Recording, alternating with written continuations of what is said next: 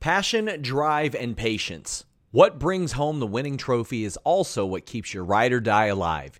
eBay Motors has everything you need to maintain your vehicle and level it up to peak performance. From superchargers, roof racks, exhaust kits, LED headlights, and more. Whether you're into speed, power, or style, eBay Motors has got you covered. With over 122 million parts for your number one ride or die, you'll always find exactly what you're looking for. And with eBay Guaranteed Fit, your part is guaranteed to fit your ride every time or your money back. Because with eBay Motors, you're burning rubber, not cash. With all the parts you need at the prices you want, it's easy to turn your car into the MVP and bring home that win. Keep your ride or die alive at ebaymotors.com. That's ebaymotors.com. Eligible items only. Exclusions apply. Again, that's ebaymotors.com. At Parker, our purpose is simple. We want to make the world a better place. By working more efficiently, by using more sustainable practices, by developing better technologies, we keep moving forward. With each new idea, innovation, and partnership, we're one step closer to fulfilling our purpose every single day. To find out more, visit parker.com/purpose. Parker, engineering your success. Hello, welcome everyone to the Spotlight here on Fightful. I'm Jeremy Lambert, joined as always, maybe not anymore after our pre-show conversation and the hat you are wearing. Joined today by Steven Jensen. Jensen, how are you? I'm doing good. Now, I'm wearing this because it is St. Patrick's Day, so I wanted to make sure to wear green so that people didn't give me crap for not wearing green. It is a Minnesota Wild cap. I am not a Wild fan really anymore. I'm a Predators fan, but I also don't really follow the NHL that much just to begin with. But this is where I'm wearing it 100% because it is green. You just grab the greenest thing I guess you could find, and you don't realize that it's going to piss me off as your co-host because the Minnesota Wild and the Colorado Avalanche are storied rivals. And so like that makes it more upsetting is that it's just like you grabbed it for the green aspect.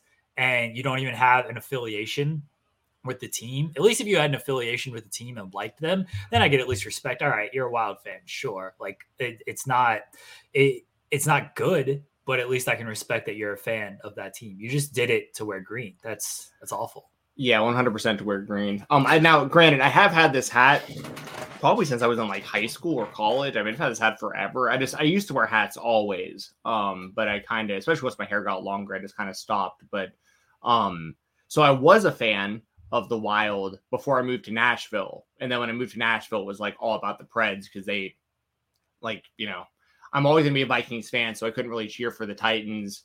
There's no basketball team in Nashville, the minor league baseball team, but there's no, you know, major league team there. So like really all I had there was the Predators. So I got like really into them when I lived there. And they don't have great history with the Wild either from like the few times that like I had seen them kind of going head to head and stuff and when Wild would be in town and whatnot. So, but I'm like I said, I'm literally wearing this. I haven't worn this hat in years. And I went into my, bedroom closet today, like right after, cause we just did this interview with Carl Fredericks, which y'all will hear sometime the next couple days, but we finished that interview. I walked into my bedroom to go put an NWO shirt on cause rest in peace, Scott Hall.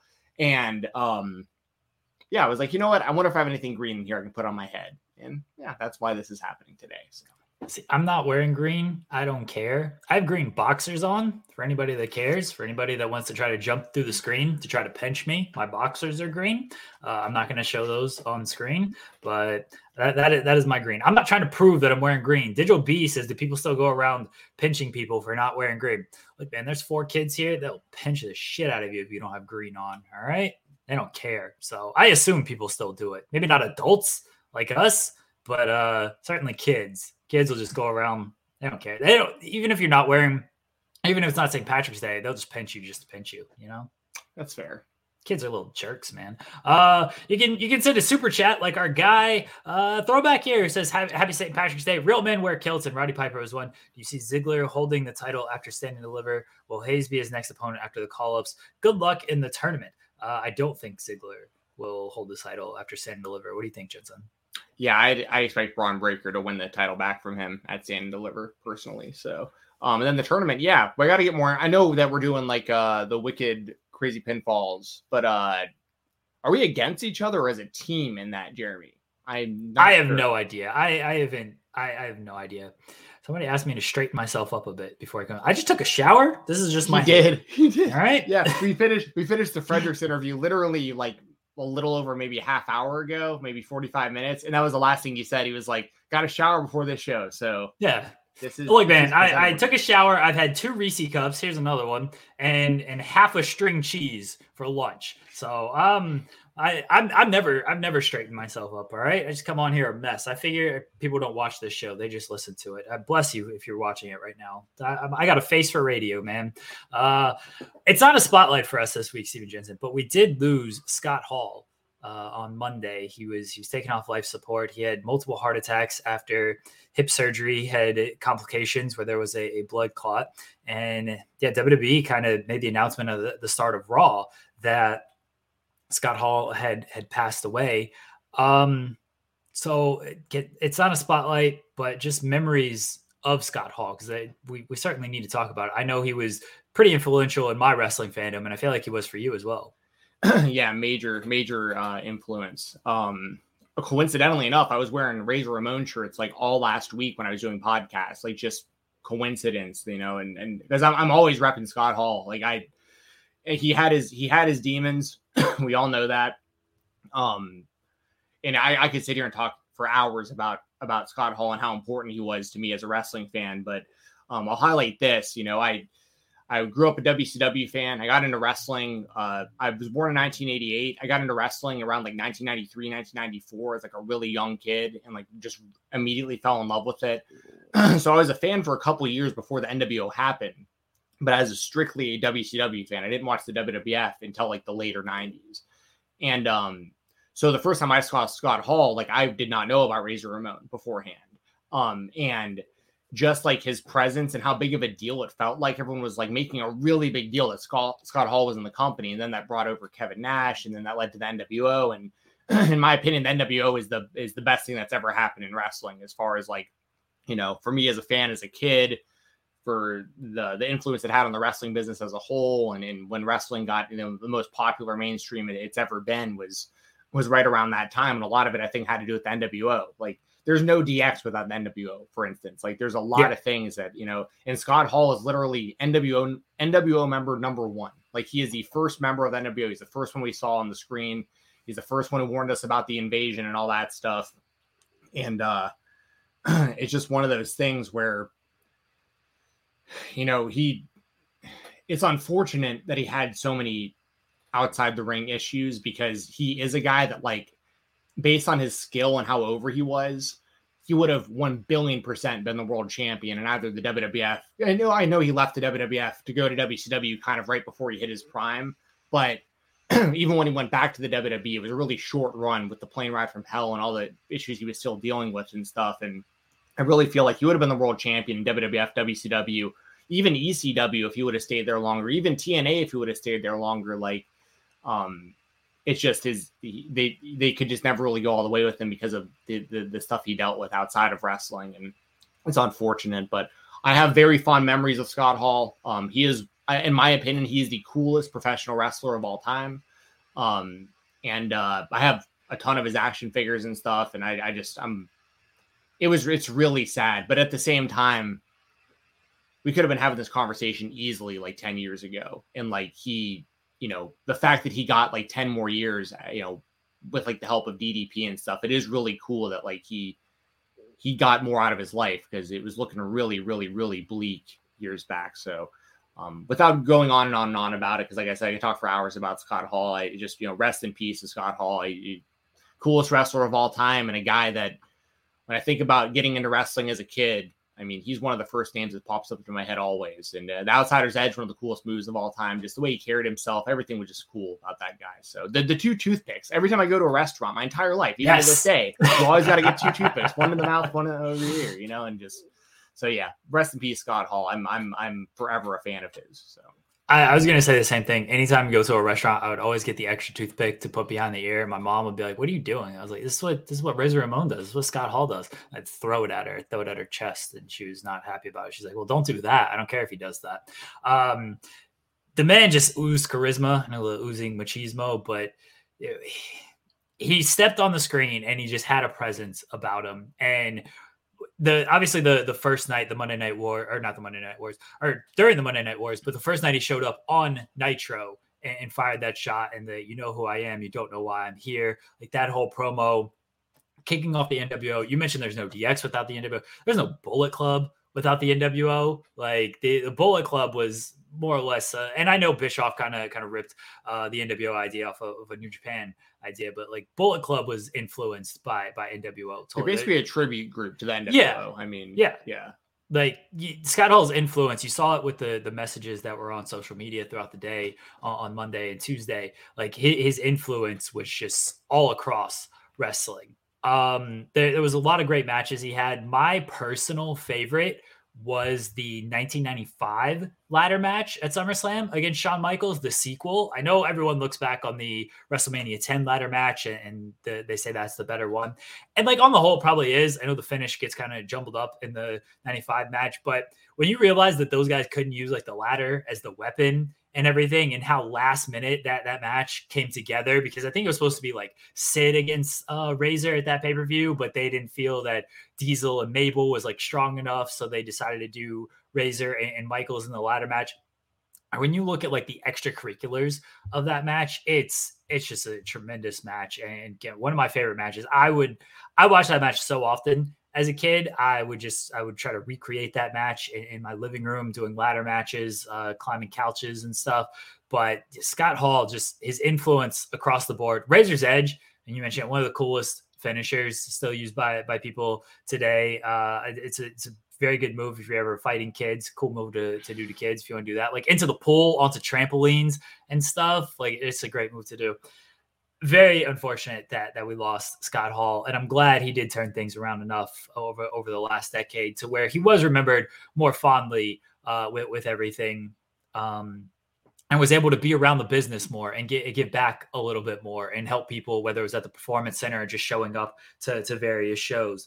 It was good that he got those last years to be around the business a little bit more, but very unfortunate, very tragic, and a guy that shows that you didn't need it during that time. Like you didn't need the world title to like be a star or anything like that. Cause like Scott Hall was identifiable with the Intercontinental title. Like when you think of the Intercontinental title, he's up there at the top of the list. I feel like Brett, Savage, and like Hall is right there. And Brett and Savage obviously won world titles. Like Hall is right there. When you think of like the Intercontinental title, the iconic shot, obviously of him on the ladder with the two belts and everything, like, That title and him go hand in hand.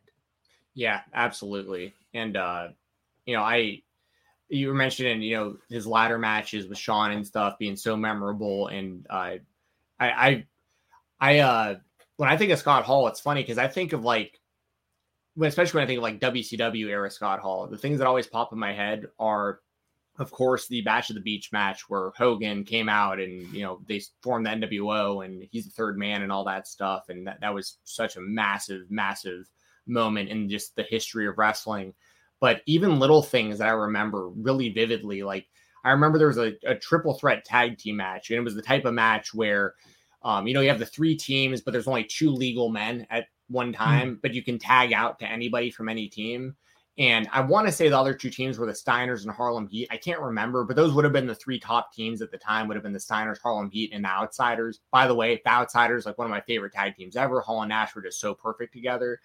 And I just vividly remember it was the first time I'd ever seen somebody do something like this where Hall and Nash tagged themselves into the match so they'd be the two legal men, and then one laid down for the other one so that they could try to win that way. And I was like, this is so genius, and this is such a bad guy thing to do, so just little things like that. Like Scott Hall's mind for wrestling, that's something you hear often, is like when he was like sober and like had his wits about him, his mind for wrestling was like one of the top out there. And like, so yeah, I remember, he's a guy I'll never forget, ever. It goes without saying, obviously, but yeah, it was it was tough, but at the same time, as you just kind of touched on, it was really nice to see all the positive kind of outpour for him the last week or so, the last few days, because, you know, granted, yes, he had his issues and stuff, but I think what he contributed to the business and stuff, it far outweighs the personal demon side of him. Like, I think he's going to mainly be remembered as a guy who was a great thing for the wrestling business. He's a great thing for the boys in the back. I mean, he's a big reason why people are getting guaranteed money in wrestling. I mean, he did a lot for the wrestling business and had great matches. He had a great look. He, like you said, the coolest guy in the world. So it's just, but it was cool to hear all like the positive stuff, because over the years you hear all this negative stuff, but it's like, and you see this, we saw it with our own eyes, right? Like the videos where he went out to the ring that one time and like he barely could make it out to the ring. He's like shaking and it looked really bad, but it's like he really made an effort to turn it around the last decade or so. And just hearing everyone saying such nice stuff about him is it's just really nice to hear. And it's also something that I want everyone to keep that in mind too.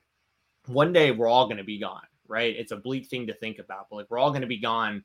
And even these people out there that like you might have some problems with, just really, really remember that, like that they're not going to be here forever. And it'd be nice to kind of celebrate people before it's too late, you know? And it was nice to see people saying good things about Scott Hall the last few days. So it was, he had a positive impact, I think, especially in the later years as he did turn things around. I know he had his issues, even taken away, like the demons that he battled with, like the clique. They weren't the most liked group in the world.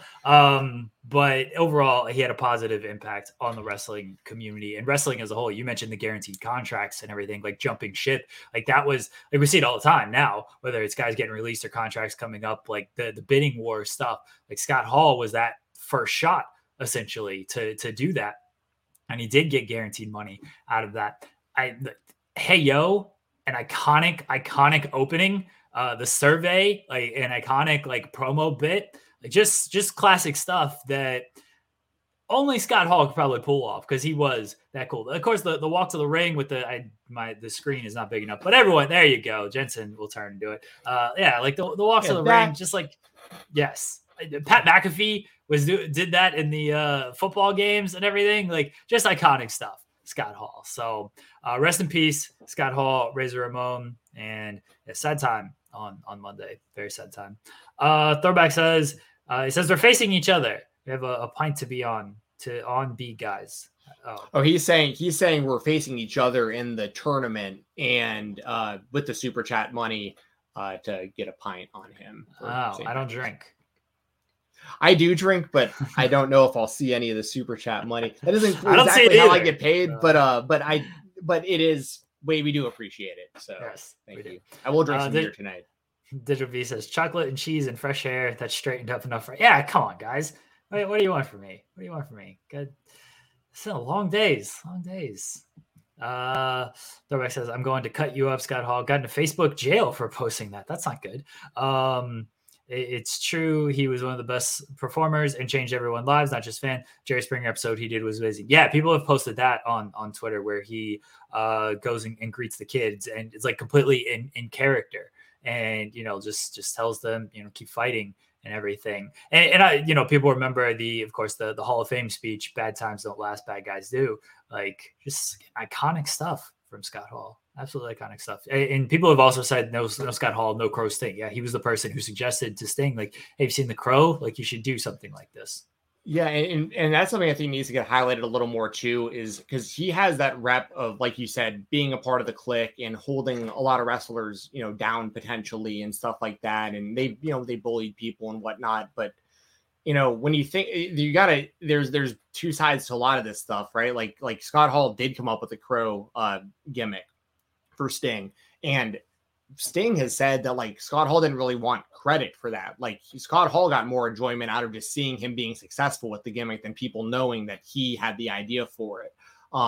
You know, he was responsible for making some people's careers. Like Sean Waltman doesn't have the career he had without Razor putting him over on that Raw. You know, like even Jeff Hardy, I remember him talking about when Jeff Hardy was a teenager and he was like lying about his age to like wrestle for the WWF before he was 18. He had some matches with Scott Hall, and Hall was backstage like lobbying for Hardy to beat him, because he's like, look, like this kid is good and he's young and he's got a real future. Like, I'm good. Like, people know me. I'm over. Like, we can make something with this kid.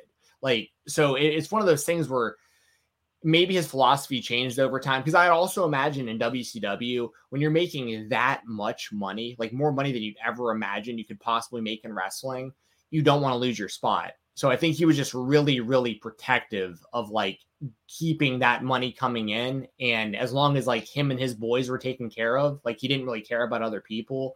That's just my own personal kind of like viewpoint on it.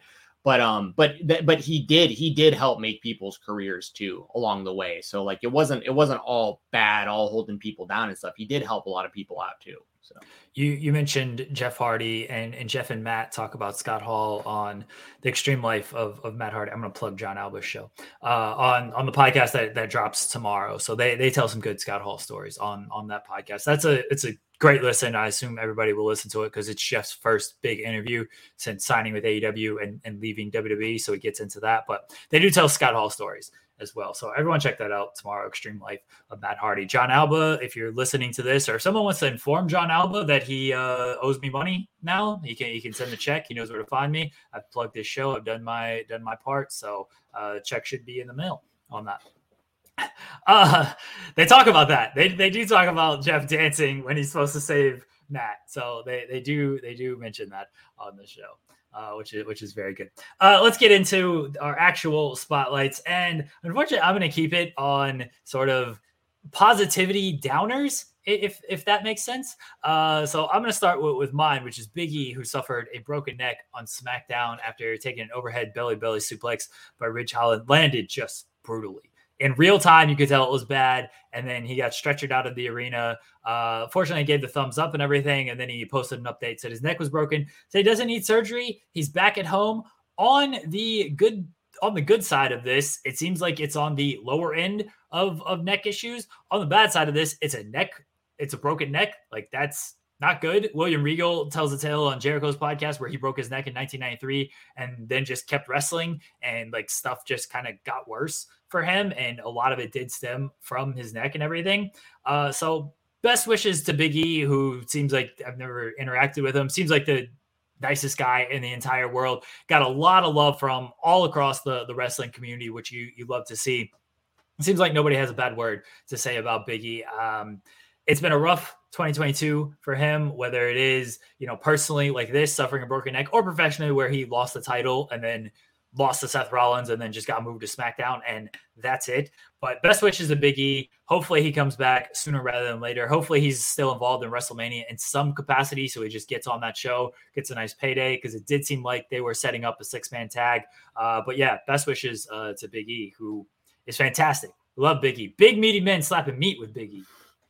Yeah, it's just super unfortunate for so many reasons. Like you just said, him getting the WWE title to begin with was because of the fan support. Like, I don't think that WWE had any intention of pushing him to the level that they did until they knew the fans were so behind him and they really, really wanted to see him win the title. And he got the title, and then to his credit, man, he was out there doing media and showing up at those big boxing events and doing the intros for big boxers and stuff. And he was showing up to College Game Day, and he was like, and he's such like a well put together dude on top of it, right? Like, he looks cool, and like he dresses cool, and like he's just like a great face for your company and just a great ambassador for like just wrestling or sports entertainment or whatever you want to call it. And then for them to just basically give him, like, I hate to say it, but like the Kofi treatment, where it's like he just loses the title to Brock, just kind of gets pushed back down the card, not really in the mix anymore in that main event scene. And literally none of it was his fault. None of it. He did as the best job he could, and I thought he did a really damn good job, given the opportunity he was given. And then to like now be in a position where like you got a broken neck, like, and I saw the spot, and I'm not going to sit here and like place blame on anybody, because like things do happen in wrestling. It's unfortunate, but you know, I thought Taz, you know, he brought up like a good point on Twitter. He basically said, like, and once again, this isn't putting blame on anybody. It's just something that I think people need to really take into account. Like these suplexes, especially when you're throwing people over your heads and they're going, you know, head over or feet over head and all this stuff. Like the technique is so important because it is so easy for these kind of things to happen. Once again, not Ridge's fault, not Big E's fault. It's just an unfortunate thing that happened. But you know, the technique and something like that is just super important. And those are the reasons why it's super important. And the one positive to come out of this, and I know that, you know, I just try to find a silver lining in everything if I can.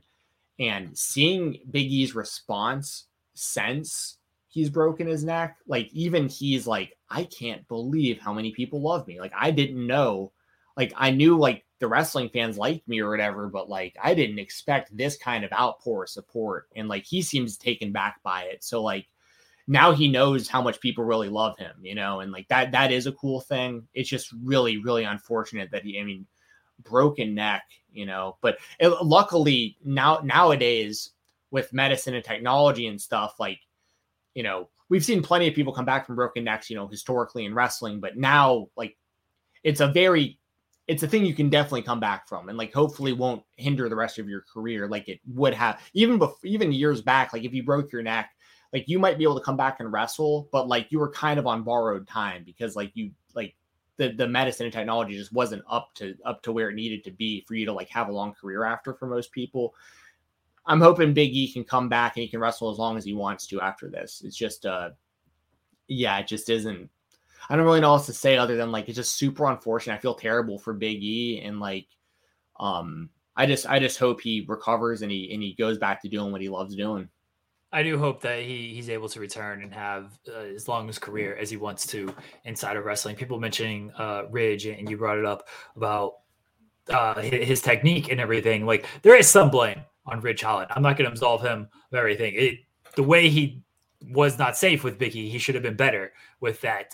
To Ridge's credit is he seemed very remorseful by all accounts, by all reports. He went to the hospital to check up on Big E. He did everything right there in making sure that Big E was okay after the fact. But like, come on, man, these guys, they go out there, they all trust each other. And for something like this to happen, either don't do the move if you can't do it, or just do it better. Cause it is, when you see stuff like that, sometimes it is like freak accident and everything. In this case, there's a little bit of a freak accident element to it, but also Ridge he didn't have proper technique on it. And so it was very scary. I'm glad that it's not as bad as it could have been for Big E, and he doesn't need surgery or anything like that. Hopefully he comes back and is healthy and still enjoys a longer or a long career, however long he wants it to be. But it sucks because Big E's one of the guys that I enjoy watching, even if they don't know what they're doing with him. And now it's just another reason to like not watch SmackDown. Xavier Woods is back, which is cool, but all of New Day still not quite whole, which sucks. Yeah, it's a bummer. So shout out Big E. You know, we're all thinking about you over here, man. It's just super unfortunate. And yeah, if Ridge is gonna keep doing that move or moves like that, he's got to get the technique down before he should not do it anymore. Well, to be honest, like he probably doesn't even want to. Like I've heard plenty of wrestlers like that when they get hurt on like even moves that are like really basic, a lot of the time they're like, I'm just not doing that move anymore. Like it's just not worth it. Yeah, he should probably cut that one out. All right, if you're gonna do it as somebody smaller, or just get your technique down. Okay, yeah. Just don't just try to willingly, you know, barrel toss a guy over your head like Ridge did. So, yeah, best wishes to Big E. And it was great, again, seeing all the love and support for Big E from everybody in different companies. You know, a lot of Impact people, a lot of AEW people put well wishes to Big E as well. Just a universally beloved man, Big E. Your WWE spotlight, Steven Jensen. You're watching Raw because you're waiting for a certain someone to show up, and he's not showing up, Steven Jensen.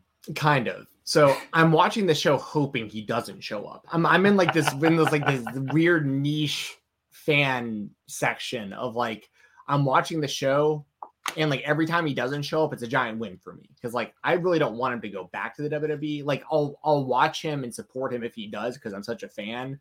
But like I'm really hoping that he doesn't go back, because the show is just dreadfully bad. Like I've watched more Raw in the last month than I've watched in the last probably 2 years, and it is just a bad. It's just.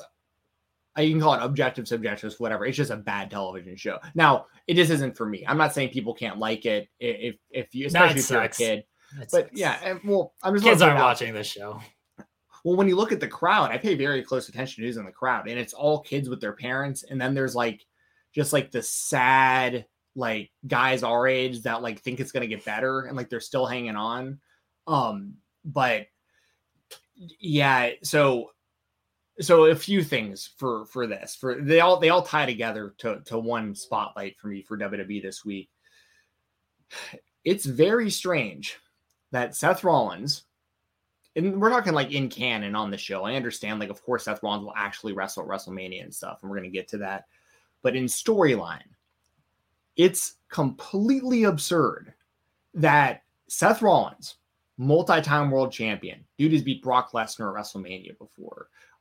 Member of the Shield, possibly the best WWE group of all time, depending on who you ask, right? Like, I mean, just so many, the accomplishments for this guy are, you know, he's one of the most accomplished guys in the WWE currently.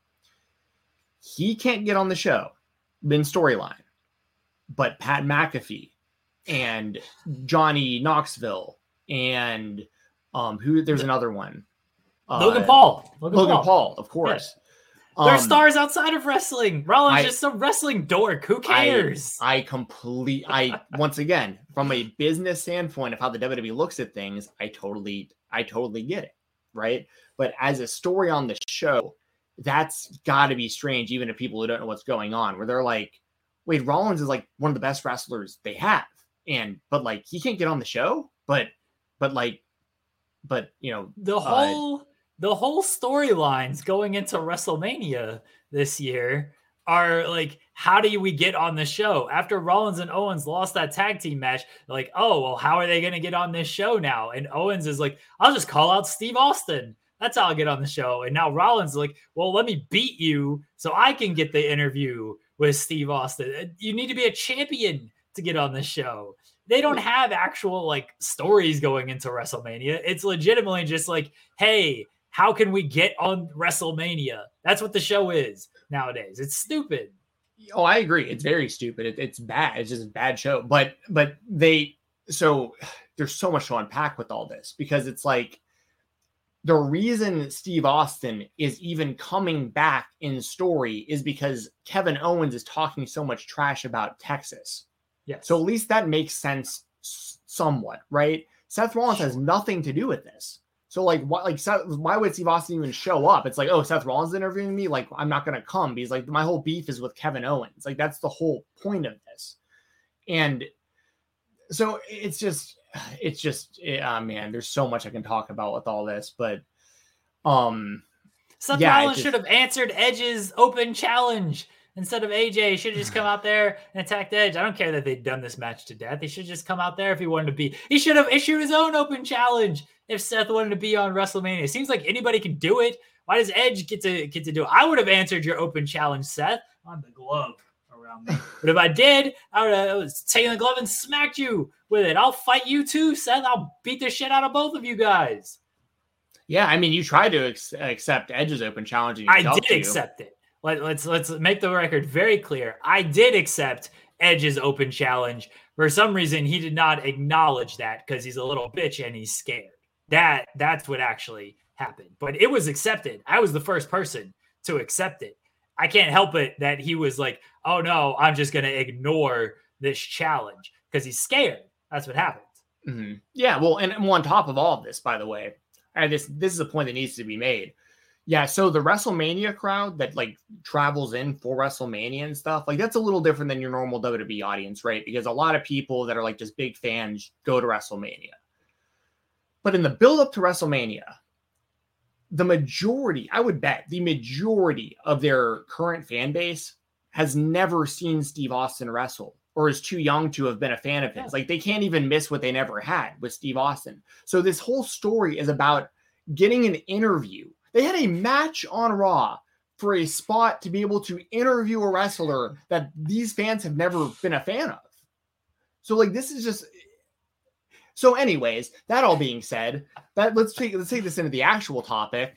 So the big thing now is, well, it's gotta be Cody, right? There's no one left. Like, it's got, like, Seth is, it feels like they're just stringing this along week after week because maybe Cody isn't signing or whatever. There's some sort of holdup or whatever it is. Or maybe this was the plan all along and he's going to debut in Chicago. Dude, I'm telling y'all, if Cody doesn't show up by this Monday in Chicago, I bet you Seth Rollins' opponent is Veer. I bet you Veer comes, yes, and that's what it winds up being. And that's going to be hilarious. Good. Yeah. Let it be Veer. I hope it is Veer. Everyone keeps saying the same thing with Cody. Oh, it's going to be this week. It's going to be this week. Jacksonville. Got to do it there. Chicago. Big wrestling town. You know, got to do it there. Then until Cody shows up, I ain't buying it. I actually watched Raw to see is I thought Cody was going to show up. They keep talking nightmares. They keep Corey Graves said dashing. It's like, oh, Seth Rollins WrestleMania dream dashed. It's like, okay, they've been hinting at it enough, right? They've been hinting at it so much. It's like, oh, it's definitely going to happen. Here's the thing with WWE. They don't got a plan with this stuff. They've been saying Veer is coming since October. They don't have actual plans for any of this shit, okay? So they can hint at it, and there could be legitimately no payoff to it. They're just doing it to pop themselves because I don't think Graves actually knows if Cody's going to be there. He's probably just saying this stuff because it pops him. He's like, well, Cody's definitely coming. And then Cody may never come. Yeah, he might never come. And Veer might never come either. We don't know. But yeah, I'd be interested. There's no way of really knowing this, really gauging it for sure. But like, I'm interested to know how many people, like, in Raw's overall ratings right now. I think they did like a 1.7 this week when I looked or whatever, something like that. It doesn't really matter. But at the end of the day, the reason I bring that up is because I wonder if that's really like, well, I wonder what that number really looks like if it doesn't include all of the people that are literally only watching to see if Cody shows up or not. Because if he doesn't, I think you're just going to lose all those people again. So like, and I think there's a lot of us that are doing that, by the way. There's a lot of people because I wouldn't usually say this because I know people are going to say that like, I'm a big Cody, like I'm too much of a Cody fan. Danzig, you're on the same wrestling team as Cody. Do you have his number? Can you just call him up and be like, hey, where you at? Can we get the scoop for Cody? So the thing is though, is like, I know I'm not being overly too much of like a fanboy about this because when I look at my timeline during Raw, it's all about where's Cody. Everybody's saying this every Monday, and then they get really, really upset when he doesn't show up. So it's like, it's fascinating because I think WWE's leaning into it as well. I think that whether Cody's showing up or not, they're using this to try to pull people in under the guise that like Cody's coming in, and like they know that, so that's why they keep dropping all these Cody hints and little wordplay stuff that like leads you to believe that he's going to show up soon because like they're like, hey, well, I mean, they might be going, hey, Cody's not coming here, but like everyone thinks he is, and like people are tuning in thinking he is, so like we'll just roll with it until he doesn't show up, until Veer comes, then we'll just not talk about Cody anymore. You know, or maybe Cody does show up, you know, it could totally be Cody at WrestleMania, but like, if they're going to do that, they literally have to, like, it has to be next week. WrestleMania is in like 2 weeks, right? So like, I think three, however you look at it. It's over the weekend, so it's hard to say, but yeah. I hope Cody is using all of this for leverage. I hope he's using it for leverage and like, he hasn't actually signed. He's like, you guys are keep teasing this. Like, I'm just not going to show up. Like, I'm not going to sign. And you've teased something and then you don't deliver it. And I'd say like, that's a good thing. But then I think about that and that Vince would probably be like, so here's the shit. We've teased plenty of things that we don't deliver. Even though Vince's whole like mindset and motto, I think Undertaker has said this before of like, Vince doesn't like teasing anything that he can't deliver on, which I mean, that's the story of WWE for about the last 2 decades now. I don't know when Cody is going to come. I assume it is on Monday. I don't actually know that to be true, though. Jensen, you have mentioned you needed a Cody Abilibuddy. Yeah, right? Absolutely. Explain this. You're so taking applications. I am. So I tweeted after. On top, by the way, I watched Raw on Monday. I was offered free box seats to the Hawks game on Monday night, and I didn't go. And they served Jewish food, which I love. They served latkes because my brother went, and he was like, dude, you're missing out on free latkes. And I was like, you got to be kidding me. I was like, Cody better show up at this point. Who'd the Black Hawks play? What are latkes? No, I know what latkes are. Oh, I thought you were asking what latkes were. No. Anyways, so I didn't go to this game on Monday, and once again, I'm watching in the hopes that Cody doesn't show up because I don't want him in the company.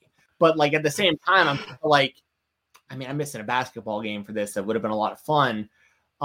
Now, what really pissed me off was my brother's at the game and he's like, hey man, they got TVs in the box. You could have just turned Raw on. And I was like, yeah, it's box seat. Jensen, I could have told you this. Box seats have TVs. I didn't even think about it like that. And it was a late invitation, by the way. It wasn't like something I had like plan and prepare for. It was kind of like a last minute thing, extra ticket type thing. And it was already kind of like sunk in my couch and like, you know, but anyways, Cody Abilibuddy. So I put this out on Twitter after watching just I don't even know what the word is, just a bad episode of Raw for 3 hours. And The show ends. I put the tweet out. I had probably between direct messages and like comments and just like random people reaching out, I legitimately probably had around 50 people be like, either ask me what the actual pay was, like being like interested and like thinking it was like a paying job. And people who were just willing to do it for free. So what I'm looking for Cody Abilibuddy is someone needs to watch every WWE program, really just Raw or SmackDown, because we know he ain't showing up on NXT or like Level Up or whatever. UK, any of that stuff. But watch Raw and SmackDown for me.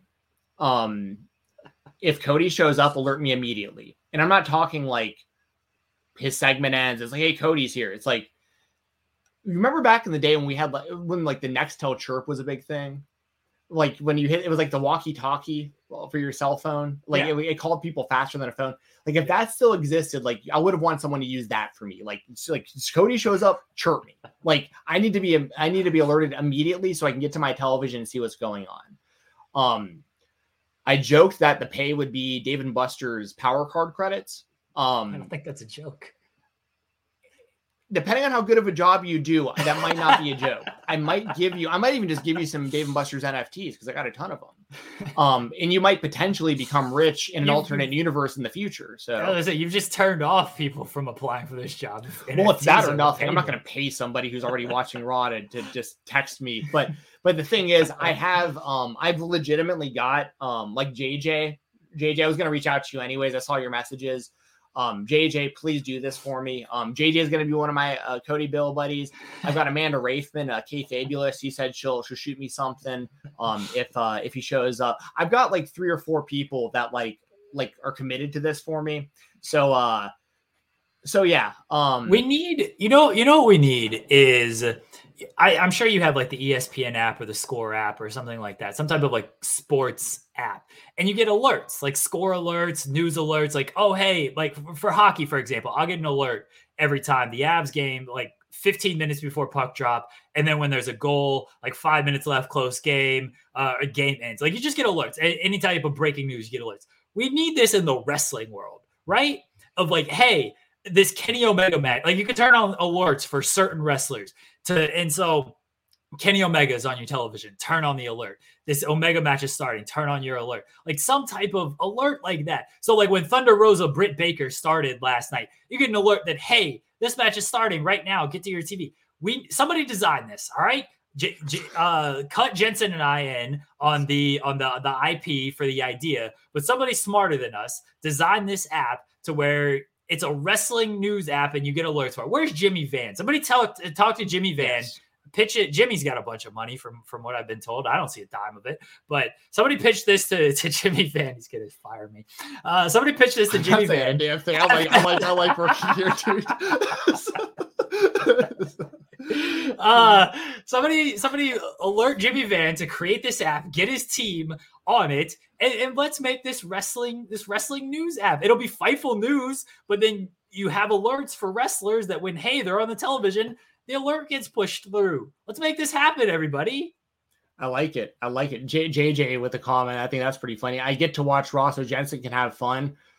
Yeah. Yeah. See, the thing is, it's not like I'm out there like having like a blast on Monday. Well, I guess I could have this past Monday at the basketball game, but this is really more so because I just don't see any. Now, granted, we do this show and we do need to have some WWE topics to talk about. Right. So it's not like I'm one of those people that's like, I have no reason to watch. We don't. I literally ate a peanut butter dipped Oreo last week instead of talking about WWE. That's true. But I'm making at least the bare minimum effort to have some sort of idea of what is going on so that I'm not a fish out of water here. But once again, both of us have watched the WWE for like 3 decades. So it's like we got a pretty good grasp on, like, for instance, I do great on Wrestle Rumble entries every month and I barely watch the show. And it's because I just have to think, who does Vince think is a bigger star? They're probably going to win. I don't even have to know the stories. I don't have to, you know what I mean? So it's like, we have a pretty educated opinion on this stuff, whether we're watching weekly or not. We just have to kind of fill in the blanks of like what they're actually doing week to week. But, you know, it's just one of those things where like, I just don't want to be one of those guys, these sad, pathetic, just these sad souls that I see on Twitter that just breathe super heavy into their keyboards and type in all caps and just watch Raw every week thinking it's going to get better. And they just like, I'd rather just not watch the show. Cause once again, Jeremy, I mean, I watch so much wrestling a week. You do. And hardly any of it is WWE, but I can spend my, dude, if I'm going to spend my 3 hours on a Monday watching wrestling, I'd rather catch up on like a couple shows off like IWTV or something that like I might've missed from, you know, some indie show on YouTube or something, like, you know. So it's just one of those things. I just don't want to be one of those guys just hate watching this show and like just sounding like I'm just this sour curmudgeon dude who, like, you know, it was great in my day and it isn't anymore. Because the thing is, if I was a 6-year-old kid or an 8-year-old kid or whatever, this would be good. Like, so I understand, like, I get it. Like, there are people that love this show. Dude, here's a great example. I know somebody who went to Raw really recently, not a wrestling fan, but his kid has recently gotten into it, and he went to the show. He said his kid had a blast. This kid's like less than 10 years old, and I asked immediately. I said, he was like, yeah, he was, his favorite wrestler was there, and before he even told me who it was, I said, is it Roman Reigns? And he goes, yeah, Roman, like, that's his guy. And it's like, okay, so it's working. Like, Roman's the top guy. The kids love him. I mean, this is all good stuff for the WWE. And then he said, dude, I had a blast. I didn't know who anybody was. I don't know anything, but it's like the production, like the pyro and all the different digital augmented reality type stuff or whatever you see all over the arena and the lights, and the wrestling was completely secondary to them. It was all just like this big fun show that they did as a family. They're like going to the circus or something, right? And the circus. Well, I mean, it kind of is for people who aren't like big time fans. It just comes to town and they go, hey, WWE's in town, I guess I'll go. And they have a good time at the show. So like, I'm not going to sit here and tell those people they can't have fun at these shows. Like, because, you know, that I have no problem with that. But as somebody who's watched wrestling for, you know, 30 years or whatever, and like, there's all these other companies that I really, really love. I just don't see the point in hate watching something. Now, the last thing I'll say about this is there are some differences depending on who you're talking about here, right? There are people like Sean and stuff that like their actual job, like he has to watch Raw, like that, like his part of his job is to watch Raw and review Raw and watch SmackDown and review SmackDown. So like, I have nothing against people who legitimately have to do this for their job. But luckily for me, the majority of like my space here at Fightful is indie stuff. So like, as long as I know my stuff there, I feel like I'm doing my part. So yeah, that's just, you know, just kind of a lot of feelings I have about it. Once again, I'll wrap it up in a bow like this. If you like the WWE, there's nothing wrong with that. Keep watching it, keep supporting it. If you don't like the show, please find something else to do with your time, because you're literally just wasting your time and everyone else's. Nobody cares how much you don't like Raw. I'm sorry to say. So can't wait to make you watch Raw next week for Cody potentially showing up. No, you're gonna watch Cody's. Buddy. I got the bill, buddy, man. True, I don't have to. Yeah, true. Yeah. Just text them. You guys are high school. So I'll say this too, because I've actually had people ask me that specifically a few times, right? So my thing with Cody is I'll be dead honest. The reason why I don't try to contact him more often. And the reason that I don't mind that people know that I went to high school with him and stuff, because that just kind of reinforces my point of why I'm such a big fan of his. But I never want anybody to ever even get the hint of an idea that I'm at where I'm at in like this wrestling media space or game or whatever because of him. Because he has helped me 0% as far as like making connections, getting interviewed. Like, I just know him from back in the day. But like, I just never want that to be a thing where people are like, oh, he's only doing this because he knows Cody. He's doing that because he knows. So I separate myself from it completely. I would love to do an interview with him when he retires. Like, I'd love to be the guy who does like the Ric Flair style, you know, where like Ric Flair's spitting into the thing for 3 hours. Mark Madden. but I'd like to be the guy who like sits down and does like a career retrospective, like whenever Cody retires. So I can go from high school through OVW, through WWE, through AEW, through like whatever's next, and do something like that. But that's, you know, just full transparency, full disclosure. Like, I just don't want anyone to ever think that any sort of relationship I had with Cody in the past has anything to do with my success in this space. So that's the reason I just really don't. I don't think anybody would have thought that. I know you've told the story that you guys went to high school. I've just kind of figured it ended there. Like, you guys just happened to go to the same high school. And it pretty much did, but it's one of those things where like, if I go to a show that he's at, like I can say certain things from the crowd, right? Like, so there's something called MTXE, which was our motto in high school, and high school wrestling team. It stands for mental toughness, extra effort. So like, if I'm at a show that he's at and it gets quiet and I yell out MTXE, his ears will go up like a dog and he'll start looking around. Who just said MTXE? He'll send you pictures of his dog. Yeah, right. But it's one of those things where like, I don't have some super tight relationship with him like right now. And so, I mean, we went to high school together 15 years ago, but it is something where like, if I see him at a show and I get a chance to talk to him or shake his hand or something, he does know who I am. Like, we interact on Twitter occasionally, but I would never be the kind of guy to be like, hey, Cody, are you going to the WWE? Like, you know what I mean? Like, I'm not expecting. I'll message Cody right now. Do not do that. That's going to be so embarrassing to me. Dude, just don't bring my name into it. No, I was going to tag you. Like, hey, Cody. Oh, hey, man. I'll message him. Here we go. Hey, what's his at? Cody Rhodes. Cody Rhodes, yeah. Hey, at Cody Rhodes, are you going to WWE? There. This is asked directly for the source. I won't tag you in it. I won't. Yeah, I appreciate that. Sean Williams says, am I supposed to know who Jensen is and know his relationship with Cody? I'm confused. No, you're not necessarily supposed to know who I am. That's fine if you don't. But most people that listen to any of the stuff that I do, whether it's here or any of the other platforms that I pop up on, it's pretty common knowledge. That's why we're talking about it. Right. Yeah, just go ahead and ask him.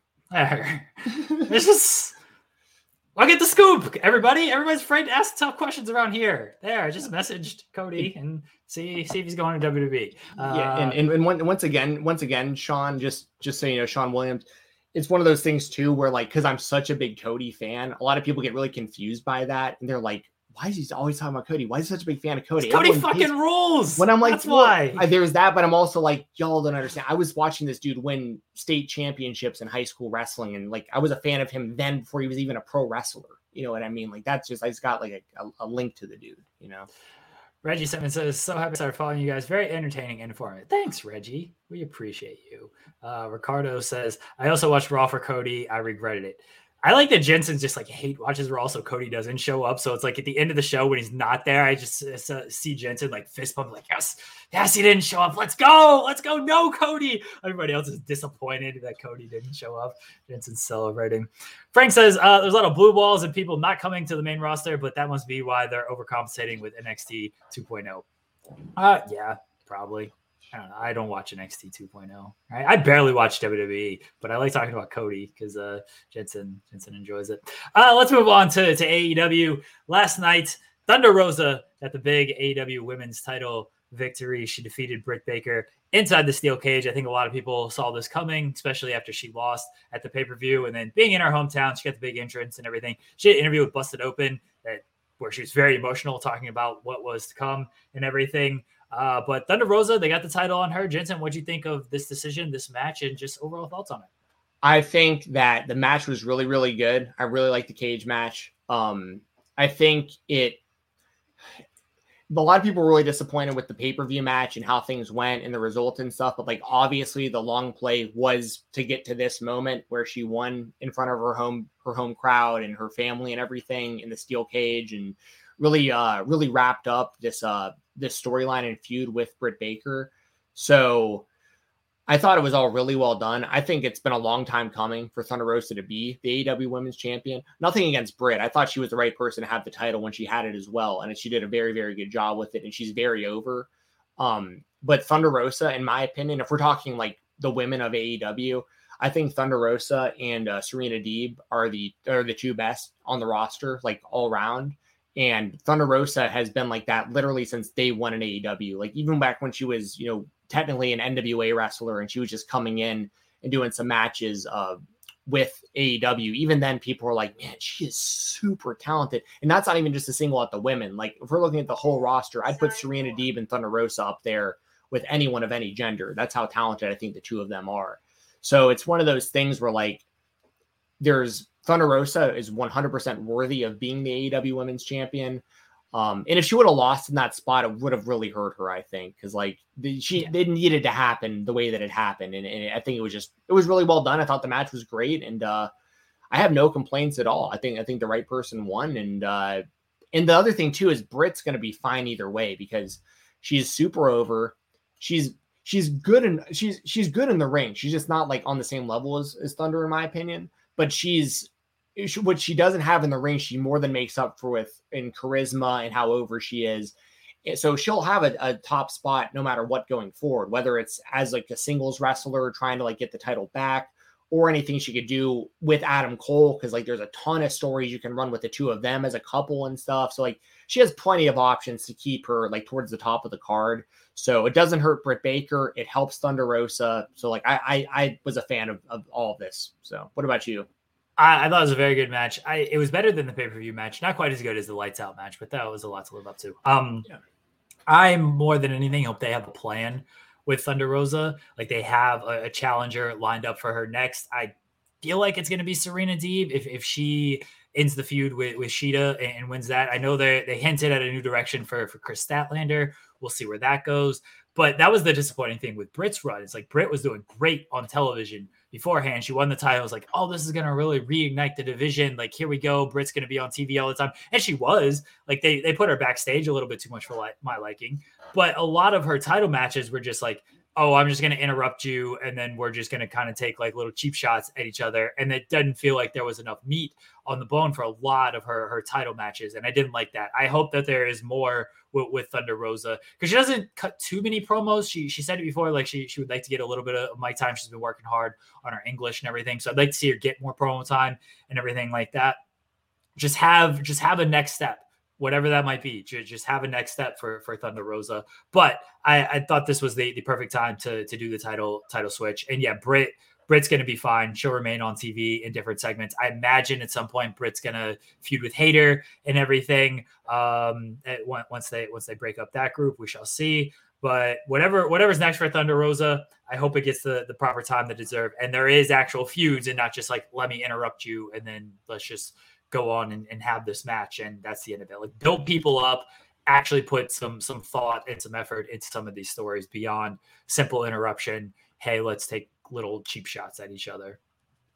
Yeah, for sure. And I'm totally with you. I think that I think it will be Hayter and Britt going forward because they've really started building to that for a minute. So I think that makes the most sense, and it'll help Jamie Hayter a lot too, because she has a lot of talent and she just needs to get out there in some big matches and like really kind of prove herself in front of the AEW audience. And I think she'll definitely do that. I mean, also just for what it's worth, like Sean Williams, like I see him, man. I don't take any disrespect from anything you said. Y'all can say anything you want to about me or about wrestling or anything in the comments, as long as you're being respectful about it. Like, I'm super, super, super easy and like liberal and stuff when it comes to a lot of this. Like, you know what I mean? Like, it's okay that people have different opinions on wrestling. Like, it's totally fine with me. So, never feel like you have to apologize for having an opinion or something on wrestling. Like, it's all good. I just appreciate everyone who comes in here and watches this show with us. I really appreciate it a lot. So. I don't. Our chat's awful. Now they're actually very kind human beings, and I do appreciate everyone. Our chat rules, man. Our chat does rule. So yeah, Thunder Rosa, Britt Baker, great stuff. Once we get the Fightful app launched and you can get notifications of when we need a blood notification as well. So that way, whenever there's blood in a match, that goes off. That I like, we knew there was going to be blood and that stuff. I'm a little shocked they used the tax. I don't know why, but a little shocked they used the bump that looked like it sucked was when the chairs were stacked up and that thing did not give at all. Like when Britt took that looked like it was awful. But bless Britt Baker on that one. Yeah, the hardcore icon Britt Baker. My AEW spotlight is the Jericho Appreciation Society and Chris Jericho's promo where he renamed Matt Lee and Jeff Parker. Daniel Garcia called himself a sports entertainer. Jake Hager stood there, which is what you want from Jake Hager. But Jericho basically cut a anti-AEW promo because AEW is all about wrestling, and he leaned into the sports entertainment stuff. And I thought this was fantastic, and I thought this was a great way because, like, it's good when you just want to like combat what your company is known for to be to use this as like a heel device, combat what your company is known for by going the completely opposite direction. And Jericho is smart about this stuff, and that's what he did. Here's my issue with it: I don't need this and the Dan Lambert stuff on the same show. Because one is doing it in an entertaining, like wink, wink, nudge, nudge kind of way. And the other one just sucks. And I don't need both of these things on the show trying to be this same type of heel. That's where I don't like it. And that's my disconnect there. But as far as Jericho stuff goes, I loved it. Yeah. I mean, that's another one where, okay, I did not go to high school with Chris Jericho, obviously. But I'm Jericho is my favorite wrestler of all time. I talk about that a lot. And a big reason is because, you know, I was a fan back from WCW and I was able to watch his ECW run like almost right after it happened because I became such a big Jericho fan in WCW. Then, of course, his big blow up in WWF was just awesome. The Y2J stuff and all that, right? And just to see his longevity. And the reason I say all that is because when you see him do something like he did last night, that was the first time in a while, I think, between that and the Kingston match. That was the first time in a while that I looked like the internet was kind of turning back towards appreciating. It's ironic, the Jericho Appreciation Society, but the fans are kind of like appreciating him more again because he was really getting shit on pretty bad for a while there from the audience that thought he was like unmotivated and out of shape and not having the matches he needed to and all this stuff. And I know there's stuff like outside of wrestling that people have opinions on, but I'm talking strictly like wrestling in the ring and all that. In the presentation on the show, when he has a match like he did with Kingston, which I thought was the second best match of I thought Punk and MJF was the match of the night that night, but to have that, what I consider to be the second best match, you could have picked like 5 or 6 matches to be the match of the night on that show. But just the fact that match stood out to me as like the second best match on a insanely stacked card. I think a lot of people were like, damn, like Kingston's the man, but also Jericho, like, that's a lot Jericho too in a match like that. I mean, they both had to really go out there. You can tell he's rededicated himself. He looks younger. He looks healthier. He's always been great on the microphone. And I think that this whole Jericho Appreciation Society, the name itself is made to draw heat. Like people that are upset about the name, like it's working because like, that's why they've called themselves that is because it is so corny and so on the nose. But I think it's been cool seeing kind of a lot of these fans that I feel like have turned on Jericho because once again, this guy's wrestled for 30 years and he was like at the top of his game for a lot of it, in my opinion. So we're talking like, I know he had some years that he took off, but we're talking like the majority of like 30 years. And maybe he has run over the last like year, 6 months or whatever, hasn't been great, but it's nice to see people kind of turn back around and be like, you know what? Jericho is great on the mic still, and he is still having some pretty damn good matches. And that Kingston match ruled, and like he looks like he's healthy and he's in shape, and like it seemed like people were digging what he's doing now, and I like seeing it. I like seeing it, and I have no doubt in my mind that Jericho will. There's a lot of cool stuff they'll do with this. I was shocked when Daniel Garcia called himself a sports entertainer. I was like, but that's so perfect because you know he's going to be kind of like the Sammy Guevara of this inner circle type thing, right? Like this is a big part of the Jericho Appreciation Society. A big part of it, I think, is going to be to get Daniel Garcia to that next level of being like a really credible singles guy in like the near or distant future, depending on how long kind of this group and these stories run. So And also, I think that having 2.0 with Jericho is brilliant because, like, they can feed off of each other perfectly. They're all over the top goofy, and it, like, works really well. And then Hager's just, like, just kind of the straight dude on the end who's he's the muscle, you know? He's there, but he doesn't have to really wrestle to be, you know what I mean? Like, he's just kind of like almost a bodyguard type guy to the group. So I like the JAS. I thought the promo was great last night. So as a Jericho fan, I'm excited for this. And the inner circle, it was stale and it was played out and it needed to end. So like, I personally like this. What about you? Oh, I thought it was great. People are mentioning that Lambert hasn't cut too many promos lately. Like, good. I don't need Dan Lambert promos, period. Especially if they're going to do this stuff with Jericho now, it would be a little bit too much of the same. For me, I guess Jericho is still on Rampage commentary. I do want him on commentary, just being very over the top with his sports. I mean, he already yells enough as it is, but I want him doing like the sports entertainment cliches. Like every time there's a tag, I need Jericho to say tag because that is something that irritates me about Michael Cole and just every WWE announcer. Do vintage stuff, do what a maneuver stuff, just be like total sports. Use the buzzwords that I know Jericho can throw out there. Like do all of this shit on commentary, like continue to lean into it as much as possible. So I think it was JJ mentioned that open the show with a 20-minute promo. Like, I don't know if I need to go that long, but I would like to see like, just like Jericho open the show with a promo, like lean into it enough, but don't have it completely, you know, kill the entire show. It will be interesting. I assume they're feuding with Eddie Kingston and now Santana, Ortiz, and then whoever they align with, if anybody. Bring in Homicide, please. But Eddie Kingston and Jericho, these promo battles now, they're going to be great.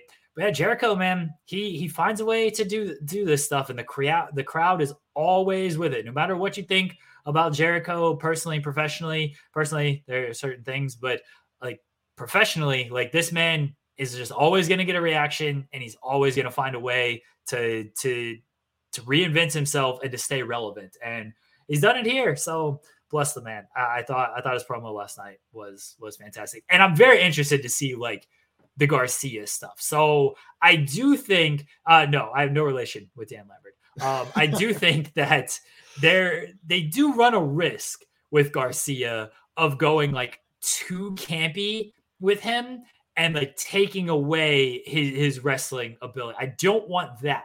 I do want Daniel Garcia to still be like Daniel Garcia, great professional wrestler, and not like, oh, let's give Daniel Garcia like a gimmick and like a character to take away that I'm interested to see how the Garcia portion plays out, because you're right, like 2.0, that's who they are, right? They're kind of WWE-esque with their over-the-top goofiness, so that works. Hager's Hager. But Garcia is the cog here is going to be like, all right, are they going to go too heavy with this and like take away what makes Daniel Garcia special? Or are they going to bring something out of Daniel Garcia, sort of like Bryan Danielson, where people are like, oh, this isn't a WWE guy. Like, he has no charisma was the knock on Danielson. And he went to WWE and could do like any character you wanted and just made it great. I'm interested to see where Daniel Garcia goes with all this. That's a good point, too, because I remember when Danielson came into the WWE, he came in through NXT and his pro was The Miz. And everyone was like, why the hell would you? And like the show that has like William Regal and like Chris Jericho and all these stuff involved, all these guys involved. And it was like, how would you put him with The Miz of all people? And it was for that exact reason. The story was like teaching him personality, basically. And I think the JAS is somewhat of a red herring, though, for Garcia. Like, I think that at some point he will realize, like, these guys are not like me at all. And he will eventually wind up with, like, the Danielson, Mox, and stable with Regal. And I mean, we saw hints of it with Wheeler Yuta last night as well, where, like, I think more of these technical wrestling dudes, the younger ones especially, they're going to start trying to kind of like submit their applications to get in with Regal, Mox, and Danielson. And kind of the interview is getting slapped in the face like that and seeing how you respond to it and if you want to keep coming back or not. So I think the long game is Garcia eventually being with those guys. But I think the short-term game is to just like bring a little something different out of Garcia before he maybe joins up with those other dudes. And that could be what it is. And yeah, I'm interested to see how the Daniel Garcia portion of all of this plays out. Ricardo says Jeremy should refer to him as Cousin Dan. I might start that bit. It's very possible that, yeah, possible I get in trouble for that one. So I don't know, but I might start that one. Let's move on to the other spotlights. And my other spotlight is the Briscoe brothers. Sean put out the report that Warner Media was a little bit hesitant to sign the Briscoes because of past homophobic comments made by Jay Briscoe. And Jay has apologized in the past. He's apologized multiple times. And then they did an interview with Battleground. And Jay once again apologized and said that, you know, the Briscoes love everybody, and he kind of explained why he did it. Mark explained that, you know, we thought it was for the Lord, but the Lord loves everybody and the Lord is above everything. And they even said, like, there's only one perfect person, and they crucified him. Look, man, I think we all feel a certain type of way about the Briscoes. I think they're one of the best tag teams to ever do it. I think as wrestlers, there are no denying like how great they are, whether it's in ring or on the microphone, anything like that. Like, they just have a personality and a charisma about them that, like, you pay attention to that stuff. And it feels very real. It feels very natural, everything they are doing. The comments that Jay made, obviously not good. I'm not defending those in the least.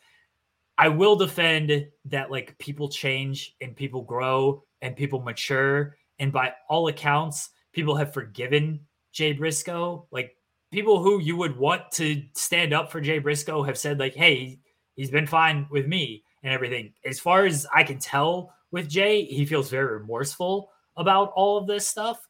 And I don't think that these comments from 9 years ago, which were not good, should be held against them getting some type of big contract in AEW, where they've got other people there who haven't expressed similar remorse or have that type of forgiveness. So I hope that things work out with Jay Briscoe and Warner Media figures it out, and the Briscoes get paid like they should have been paid a very long time ago.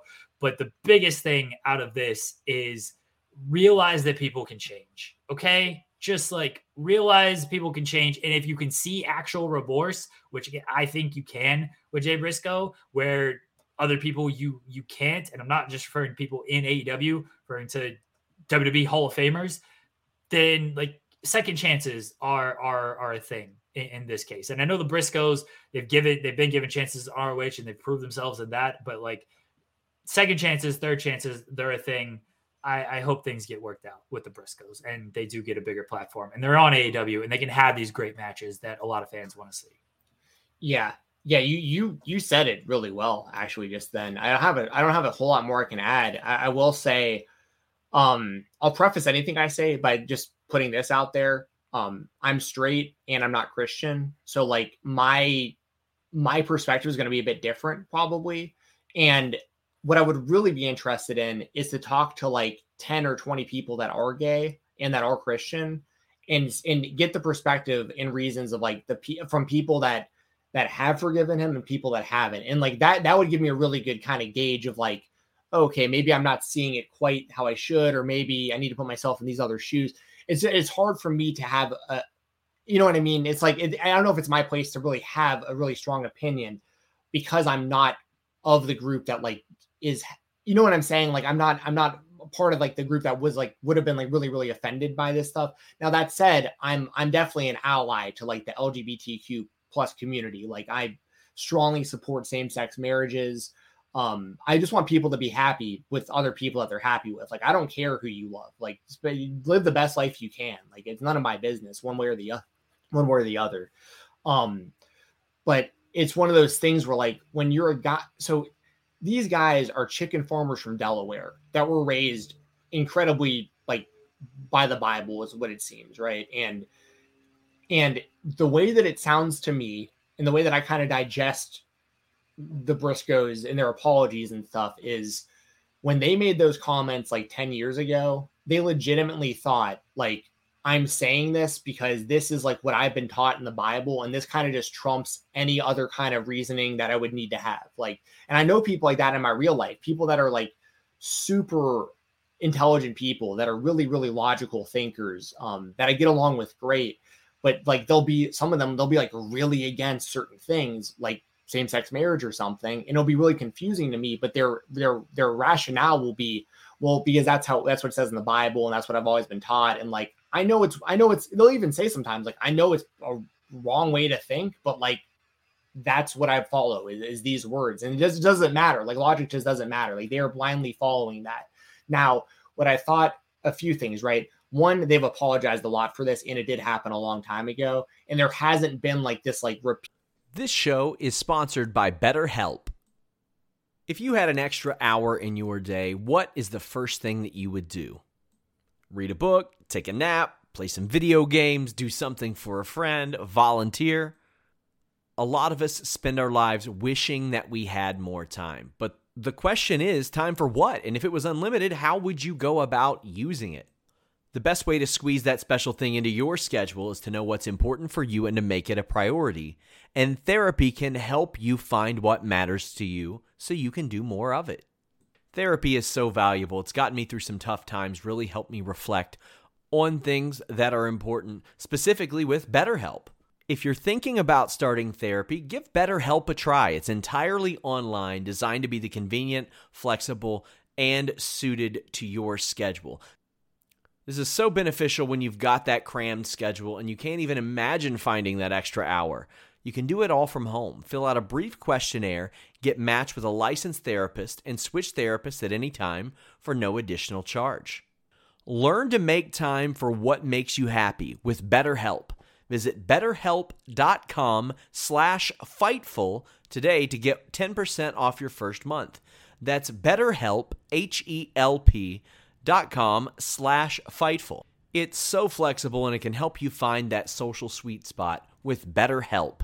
That's BetterHelp.com/Fightful. At Parker, our purpose is simple. We want to make the world a better place by working more efficiently, by using more sustainable practices, by developing better technologies. We keep moving forward. With each new idea, innovation, and partnership, we're one step closer to fulfilling our purpose every single day. To find out more, visit parker.com/purpose. Parker, engineering your success. Heated, like, them doing this and then apologizing, and them doing this and apologizing. They're apologizing for the same thing from 10 years ago, over and over and over again. And they're not repeating the actions. And on top of that, I think it was really important. I think it was Mark Briscoe during that interview that jumped in and was like, you brought it up as well. He's like, hey, now we think different. Like, we still follow the Lord, but like, the Lord loves everybody. And we didn't understand that 10 years ago, and things have changed, and our mindsets have changed. And I just feel like when something happens that long ago, once again, I'm not defending the comments, because I disagree with those comments, but like, personally, but we're talking 10 years ago, apology after apology. If they were, like I said, if this was a thing where like every couple of years they were saying something like this and then apologizing, it'd be different. But they're apologizing for something from so long ago, over and over and over again. And I legitimately, I can't accept their apology, because I am not gay, because I'm not the one whose apology they really need, that needs the acceptance from. But like, that's just kind of where I'm at on it, is like, from me as a wrestling fan, as just somebody who, like, I've made mistakes. You've made mistakes. We've all made mistakes and said stuff. Dude, I'm 33 years old. When I was 25, even, I was a completely different person than I am right now. Yeah. Like, things change so much over time, and to kind of blacklist these guys, like, from being a part of AEW because of this one thing from that long ago, I really feel like we should be giving them a second chance. But they're on a one strike system, and everybody would know that, like, if they do something like this again, they're done. And like, and they know that, the fans know that. But I feel like I'm very big on second chances, but I'm not big on like 10th chances. You know what I mean? So it's like, that's just kind of where I'm at with it. Like, they're, it's tough. It's a tough, and times change, and the vernacular changes too. Things that we were saying years ago, some of that stuff really doesn't fly anymore, like, at all. And like, so it's just one of those things where, like, and you said it as well, and I'm not going to sit here and throw people under the bus either, but like, there are plenty of people that have done much worse that are on television every week for major companies. So I just want to put that out there too, that like, you know, it's just, it's a tough thing. And I feel really bad, especially for anyone who gets like really, really, really offended by that for good reason. Like if you are homosexual or even a Christian or whatever, like if you're in any of these groups where you feel like they really, really hurt your feelings, I hate that. Like, I hate that's happened for you and that maybe you won't give these guys a second chance, but I just, you know, I'm of the opinion that I think they should get a second chance personally. And if they screw up again, they're done. And they know that, and the fans know that. So not defending the comments, not even defending Jay Briscoe on this. He wasn't young. It's not like he was in his teens or 20s. He was like 28, 27 at the time. So he was an adult when he said these things. But again, your way of thinking changes, your knowledge changes.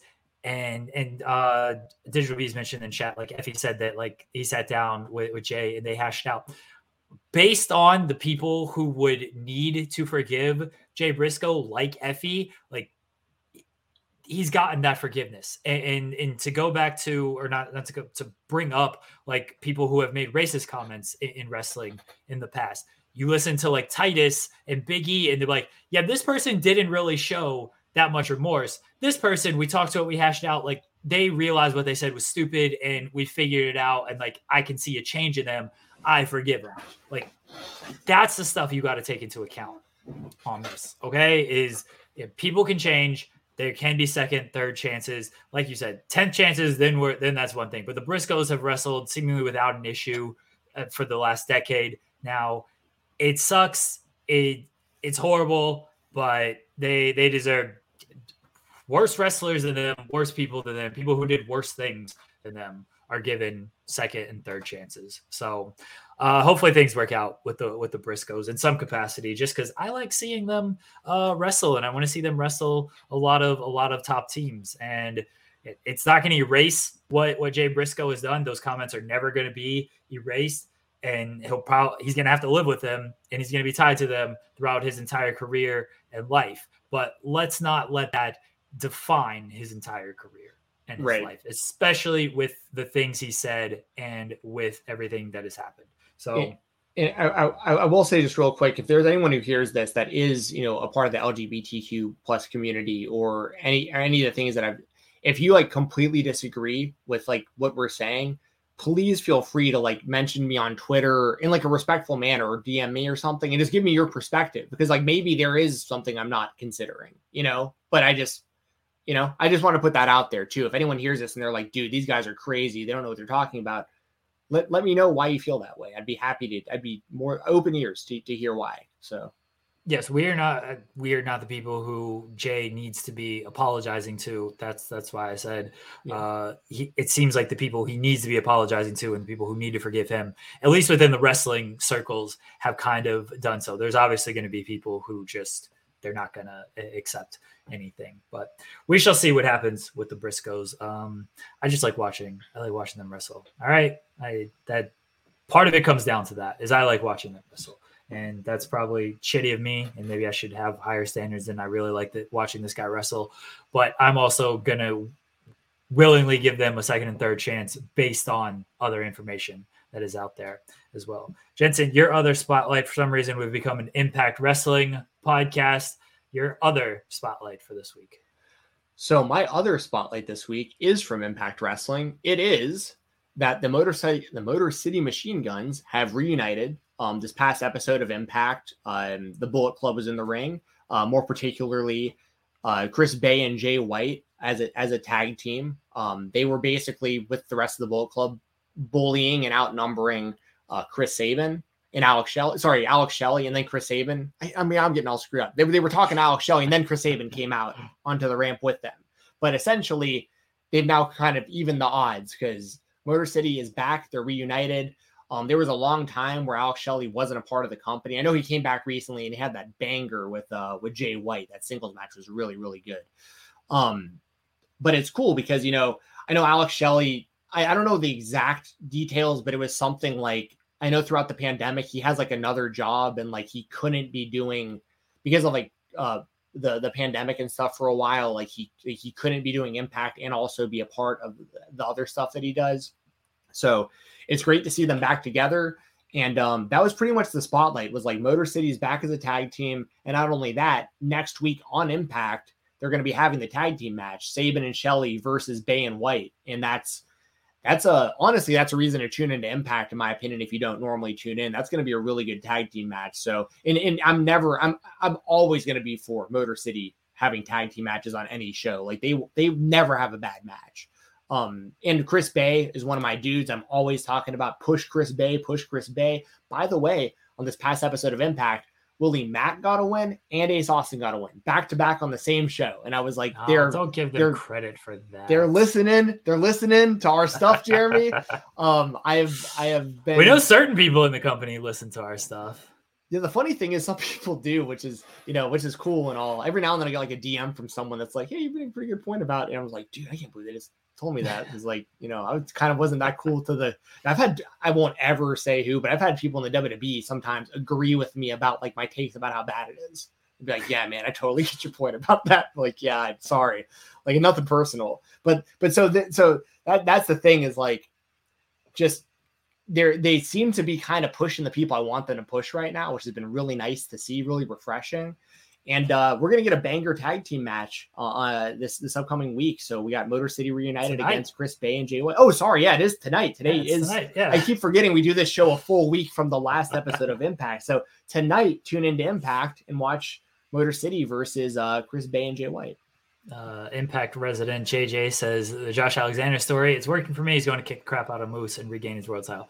That's a good story, man. I still don't quite like how they handled the Bound for Glory stuff, and really the follow-up with Moose wasn't good, but they're going to pay it off. So bless them that they're actually going to get around to paying this one off, unlike Jay White confronting Kenny Omega or Kenny Omega's like run where he lost it to an AEW guy. Anyway, as far as Motor City Machine Gun goes, they fucking roll. Like that's as easy and as simplistic as I can put it. They're awesome. They influence so much of tag team wrestling with their double team maneuvers. Like they're still very crisp. They still have the chemistry and everything. It's been great to see Shelly back in Impact. Jay White is great. Chris Bey, I mean, you've mentioned him a ton. He's the guy that I've said good things about and said like, yeah, you should probably invest in this guy. Okay. I think this match is going to be great. I'm looking forward to seeing it. Anytime Motor City Machine Guns wrestle, it's a good time. Like they're just fantastic. Yeah. One of the best tag teams, similar to the Briscoes, right? Like they've just been grinding for so long usually outside of like the mainstream wrestling scene. But I mean, you ask any real wrestling fans, like they are one of the best tag teams of the last couple of decades for sure. They're not going to get the respect of like the Bucks or like the Usos or even a team like FTR or anything. But like you watch, and I would imagine the Young Bucks have said this, but like you watch the Young Bucks, you see the Motor City Machine Guns like influence and everything on them. Like a lot of wrestlers and a lot of tag teams influenced by Shelly and Sabin. Yeah, I think I could be wrong, but I think the Young Bucks have said their favorite tag team to wrestle, like historically throughout their career, I think is Sabin and Shelly. So there you go.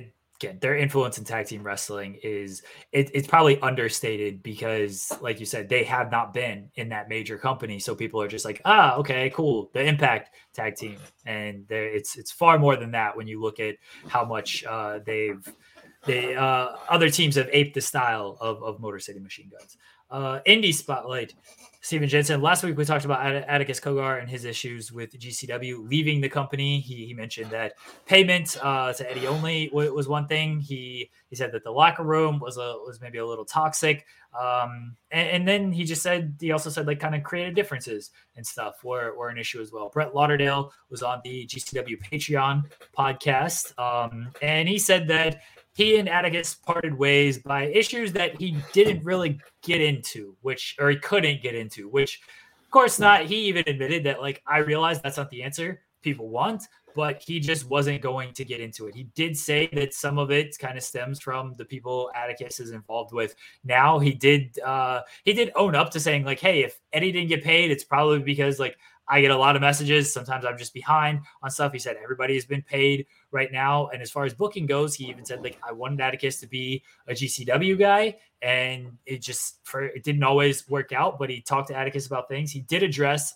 the promo that Atticus cut, and he said that he liked the content of the promo. He did not like the timing because the show had already been booked, and he just Atticus is calling out all these top guys and everything, and there was just nothing for him to do. So then GCW looks bad because, oh, you're doing this with Atticus after he does this promo, and you're not doing anything with him now. He said he would have loved that promo after the Hammerstein show, didn't love it before the Hammerstein show. Your thoughts on Lauderdale's response to Atticus Kogar? It's just, it's really interesting. And I don't know how much of an opinion I should have on it yet, because there's gotta be missing pieces to this thing from one of the two sides, or if not both.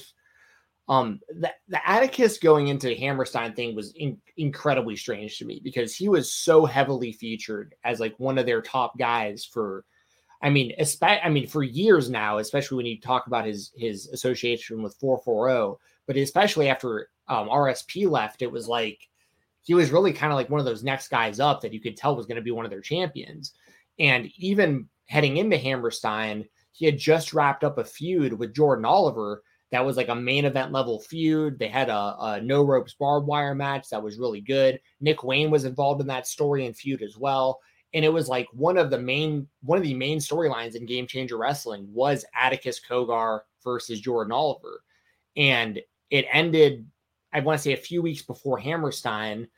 And then next thing you know, Atticus is like just not a part of the Hammerstein show, and he's cutting these promos and stuff. And it's just really, really strange how he went from like potentially, I think AJ Gray will probably be the next world champion, but I could have seen a scenario where maybe Atticus would have been the one to eventually beat AJ or something. Like Atticus was definitely one of the next like two guys or so that was probably going to be the champion there. So like, it's really wild that like it's turned into this so fast and seemingly so out of nowhere. Now that said, I don't know what Brett's talking about. Like there could be something, but at the same time, like it's hard to speak on, because it's a part of me wants to say like, if it was something that bad, that like he wouldn't want to protect Atticus. You know what I mean? Like if there was something so bad that was like, we had to stop doing business with him, but you like know he's like working other places, you would probably want to say something, because like, but at the same time, I have no idea what would happen. I don't know what the discrepancy was. I don't know what the issue was. But Brett's making it sound like something happened either backstage, like between himself and Atticus, or Atticus's close circle and in the company, something. And I know you mentioned they mentioned, you know, the Eddie only payment stuff and all that, but I have to imagine like that wasn't it. And I know that like you talked about like the locker room and all that stuff, but it's just, it's hard for me to have really a real strong opinion on it one way or the other. Cause as a fan of GCW, it's just a bummer, because like on one hand, I'm a big Atticus fan. On the other hand, I'm a big GCW fan. So like, I want what's best for the company and I want what's best for Atticus, but I don't know what happened between Brett Lauderdale and Atticus Kogar to where they have severed this relationship. So it's also possible. I mean, that's the thing. It's all just so speculatory. I don't know. I don't know if someone isn't fully, I don't know if Brett's not fully telling the truth. I don't know if Atticus isn't fully telling the truth. I don't know if someone is completely telling the truth. Another person isn't. Like there's just, I don't know. I'm confused by the whole thing. Yeah, Digital Beast says it feels like both sides are leaving out pretty big details to protect others. And that's kind of where I'm landing on it, is I understood what Atticus was saying, and I agreed with a lot of his points, especially when it came to like the Hammerstein show, yeah, and everything like that. We didn't comment on the toxic locker room or anything like that, because that's not our place. Lauderdale did admit that, hey, you know, there's like drinking and stuff. These guys like to party and stuff, but when he thinks it gets out of hand, he steps in and resolves that situation. So good on him. As far as what we see on screen and how things, we talked in depth about what they could have and should have done differently with the Hammerstein show. And Lauderdale owned up to some of that stuff as well. And he kind of said like, hey, I had to put some business stuff in front of maybe how I would have handled it normally, because Hammerstein is just a different show than if we're going to, we'll talk about here in a second, if we're just going to Atlanta for a show. Yes. So it's just different levels with this stuff. As far as Brett even admitted, I can't give full details. I realize fans are not going to be satisfied about that. And he's right. Like fans probably aren't going to be satisfied about it. I'm not satisfied with it. I understand it if he can't do it. Of course, I'm not interviewing to press about that. If he's not going to say anything, he's not going to say anything. But it does leave a lot to the imagination and more speculation of like, okay, what is happening here? And maybe the full story finally comes out one day. Maybe it never comes out, because if Brett's not going to give it at any point and Atticus isn't going to give it, then it'll be between them. And who knows? Like, who really knows? I do think it's unfortunate that something like this even had to happen. And hopefully, you know, Atticus is okay with everything that happened, and he finds happiness in the new Circle 6 promotion. GCW, it seems like they're going to continue to do fine work and everything. But and Brett even said it, like, I don't think we're working with Atticus anytime soon. You know, maybe down the line, if things can maybe get resolved. People can change, opinions can change, things can get hashed out, obviously. But whatever happened, it seemed like it was a pretty big deal. And whatever happened, it seems like they're not willing to, at least right now, to really go in depth about it. Yeah. So like I said, there's really more questions than answers about this entire thing right now, unfortunately, because as a fan, I thought it could have been as simple as something like for the Hammerstein show. I thought it could have been something as simple as like Atticus is super well known for putting green meat skewers in people's foreheads, and they can't do that in Hammerstein. Like, so that even something where I was like, oh, maybe he's just not on the Hammerstein show because like he can't really do his signature move in that venue, and they just, you know what I mean? Like, it was, I was just kind of spinning my wheels and thinking maybe something like that. But I do see Brett's point about Atticus's promo, and you know, he's looking at it through a promoter's view. When we were talking about it last week, we were kind of looking more at it from a fan's view of like, oh yeah, why isn't Atticus like have a bigger role on this? And maybe in front he should have. His promo was great, but if you are looking at it as a promoter, it's like, we've kind of already got this show set up. Like, we don't need this on top of everything, especially when we already have what you're planning to do with it. Now, they could have done something out of it after, you know, Hammerstein, but the relationship seemed pretty severed, like immediately following Hammerstein. I know Atticus did work a couple of shows after that, but it didn't seem like there were too big of plans. And then of course things really went downhill right after. I think it was like early February, like the first week of February, he worked the show, I think in Detroit. And then it was done right after that. So I do see Brett's point of like, hey, you know, maybe should have held off on this. This is why we didn't really promote it, because it didn't make sense for our product to do that. So I did see Brett's point on that. Yeah. And it's also just worth bringing up, like, cause I was kind of equally as confused when RSP disappeared from GCW like a year ago. Like, it just, he was such a big part of the show, and the two of them are tight, and I have no idea if any of this is linked. It just, it'd all be speculation on my end, but it's just, I hope that we get more answers, because once again, I'm a fan of Atticus and I'm a fan of GCW. So like, I want to be able to support everybody involved here, but we just don't know the full scope of really what's going on at this point. So. And I just mentioned it, GCW Astronaut in Atlanta. Jensen, you were there. This is your indie spotlight. What was your live experience like? My live experience was awesome. So I got in the venue, and they had a seat that they gave me, which was like so awesome. Like, it was like literally the second row of, like, there was like one little row of floor seats, and then the way that center stage is set up is it's like a, you know, like a almost like Coliseum seating, if that makes sense, where like you're, you know, you're all kind of looking down on the ring. And so they were like, so I get in here, and I was like, hey, I don't have a ticket or anything. I'm here with Fightful to try to do some media and stuff. It's and payroll. Well, and they were like, yeah, we can, we just got to get you somewhere to sit. We'll just give you something that didn't sell. And I was like, oh, okay, cool. So I figured they were just like, put me like up in, you know, up at the top or something. I was just happy to be in the venue at the end of the day. Like, I just really wanted to go to the show as a fan. And if I can get any interviews or something out of that, it would be a bonus. But they sat me in the second row on the far end. So like, there was no one directly next to me. So I could like, I had all this space, and there was no one directly behind me either, because of the way that the rows work. They kind of like, they're kind of like a U. So I was on like the end of the U. So there weren't people directly behind me. So I could like stand up as much as I wanted, and I wasn't like obstructing anyone's view. And I could man spread my legs out, like while I was sitting there, because there was no one next to me. So like, I was super comfortable throughout the show. The view was incredible.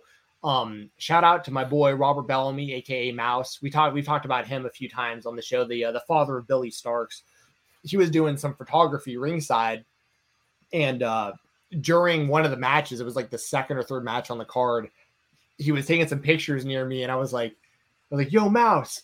And like he turned around and like left ringside and like walked up to my seat and like gave me a big hug. And I was like, "Man, it's so good to see you." Because I used to see Mouse all the time. I used to see him everywhere at all these shows, and I hadn't seen him since before the pandemic. So like, it's like, man, it is just like a familiar feeling to like be being around people I haven't seen so long.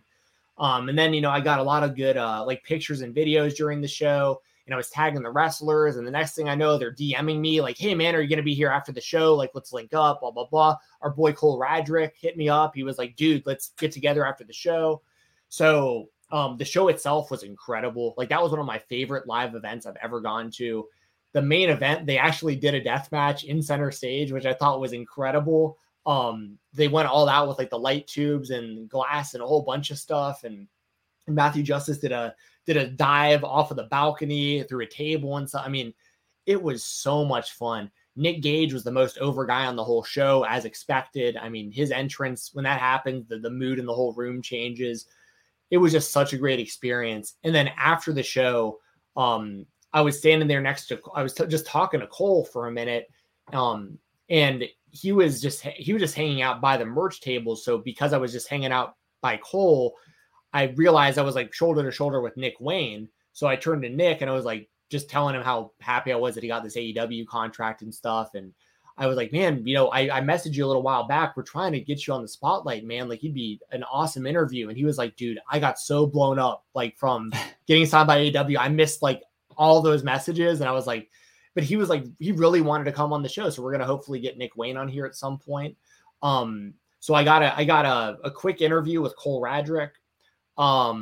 These are all audio interviews, cause I don't know what the setup's going to be like when I go to this stuff, like this in Terminus. So I don't bring like a whole bunch of equipment, and I don't know if I could have even brought in like a backpack to begin with, to be honest. They've checked everybody for everything they brought in. So I just have my phone. So I got like a quick audio interview with Cole Radrick. And then right after that, before I started interviewing Cole, my boy Nasty Leroy walked up to me because we had talked at Terminus. So Leroy gave me about another 5 minutes. I'll give you all some exclusives right here. Before the audio will eventually drop somewhere. I'm guessing probably Fightful Select, but I think so. Leroy told me about this whole backstage confrontation that he apparently had with Matt Cardona, and Matt Cardona ducked him and doesn't want any of the NyQuil hands. So like, it sounds like Matt Cardona got punked out by Nasty Leroy backstage at GCW, according to Nasty Leroy. So I got this whole story about him. Nasty Leroy, in this interview with me, he talks about wanting to take on Tracy Williams in a pure wrestling match. He talks about a whole bunch of stuff he wants to do. So I talked to him for a minute. And then my phone was getting really close to dying, but I literally ran directly into Jimmy Lloyd, who's like one of my favorite wrestlers in the world. So I was like, "Jimmy, can I get a couple minutes with you, man? Like, I'm a big fan." And we sit down and he tells me all this great stuff. And like, his dream match is Jeff Hardy. And now we're talking about Jeff Hardy together, because they might actually be able to wrestle each other one day. So I get this great little 3-minute interview with Jimmy Lloyd. I'm about to leave the venue again, run right into Effie. I'm like, "Yo, Effie, can I get a couple minutes?" And, you know, we get a couple. So I got 4 pretty quick, but really good, in my opinion, just quick audio interviews with Cole Radrick, Jimmy Lloyd, Nasty Leroy, and Effie that should all be available at some point, somewhere in like the Fightful ecosystem somewhere. I'm guessing probably Fightful Select, because that's where my Terminus ones went. So yeah, I can't say enough good things. It was an awesome experience. The people there at the venue were like super, super nice. And shout out to Sean Rossap, of course, obviously, because like I got to give him, you always say that, but like he's done a lot to help me out in a lot of stuff like this. And like, it was his connections to the company that even got me in a position where I could go and like be a part of the media and all that stuff. So like, I'm very appreciative of being able to do those kind of things and getting to meet people in person that I've been a fan of and that I might interact with on Twitter every now and then, but like actually shake their hands, look at them eye to eye. And like, you know, it's a different experience. So I loved the show. Did you get a chance to watch the show, or at least most of it? Yeah, I checked out a handful of things. So one thing, Heel turn just acknowledging Sean Rossap. I love Sean. Everyone knows I love Sean, but I can get away with saying fuck him and not get fired about it. Everyone else just walks on eggshells around Sean Rossap, but again, fuck him. What's he gonna do? So AR Fox, Nick Wayne, fucking yeah, dude. Yeah. AR Fox. Alex Kane. I interviewed him. Brought up AR Fox. He helped train him. Just an OG in this game who has helped train a lot of people and is just really good. And another guy, like he was on Evolve and stuff, but like another guy that like just didn't catch that big break but is just so damn good. And Nick Wayne, I mean, we're going to be seeing a lot of him over the next couple of decades. With AR Fox, I think it's similar to Swerve. I think a lot of people were fans of his and Lucha Underground, not knowing that was him. Yeah. Because he was like Dante Fox on that for a while. And like, I think people might hear like AR Fox and not know, like, that they were a fan of his already years ago on Lucha Underground. So, so that was great. Gresham and Blake Christian. I'm going to love anything Jonathan Gresham does. I didn't like fully like the ending of the tag team match because it just set up like the triple threat. And I would have preferred just like, you know, it's a death match, like have kind of an actual finish and something like that. So a little disappointing on that one. I thought Cardona and Janela, it's funny watching Cardona and Janela, like both be heels now in this company. And they're not doing like the exact same shtick or anything, but they're both just, they're playing this heel role. And Janela is so beloved on the indies that watching him like do this role now and you know, going after Waltman and then clearing the ring of everybody. It's just funny. It's funny to see because Janela had the feud with Cardona and is like basically everything Cardona wasn't. And Cardona had to do that to like really make a name for himself on the independent scene. And Janela is just kind of doing it because now this is like just one of his characters on the independent scene. So watching them kind of do similar but different styles is very interesting to me. But from what I saw, I only checked out kind of select stuff, but the stuff that I watched that I figured would be good or that I heard would be good, I really enjoyed. Yeah, and I got to see somewhat of a dream match for me live too. Jordan Grace versus Alley Catch. Like that's like, and they killed it out there. Like that was in Jordan Grace. That might've been her first GCW match. And like the crowd popped big for her. There was Terminus chants during Jonathan Gresham's match, which was really cool to hear. Cause like the Terminus crowd was also at GCW and stuff. So like, yeah, it was a great experience. I also agree though, the main event, the finish fell a little flat because everyone in the building, we all felt that way where we would have just rather just had somebody win. Then do the double pin.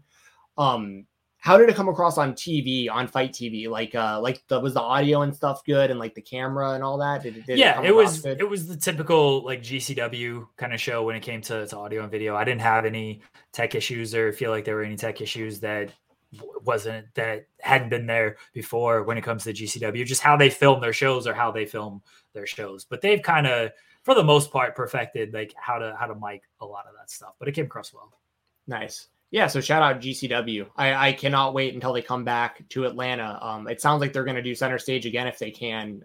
And that, I mean, they definitely should. It was a perfect venue for that. If Terminus can lock in a venue like that, I think it'd be perfect for them as well. I mean, I know center stage has a long history of like hosting big wrestling events and stuff, but like for some of these like independent shows and whatnot, like if there's such a fan base right now for that product that it's just a great venue for professional wrestling. So yeah, once again, thank you to everybody who was like so accommodating at the event and stuff. Like, you know, people checked in on me a couple times when I was looking to do interviews at the end. They gave me, it's not like you needed a ton of access, but like they let me kind of do whatever I wanted while I was there, kind of walk wherever I wanted to and talk to whoever I wanted to talk to. And it was a incredibly positive experience. So that's good to hear. I mean, I've never been to a GCW show. I'd like to go to. I've certainly never been a member of the media, and I've been to AEW stuff as media.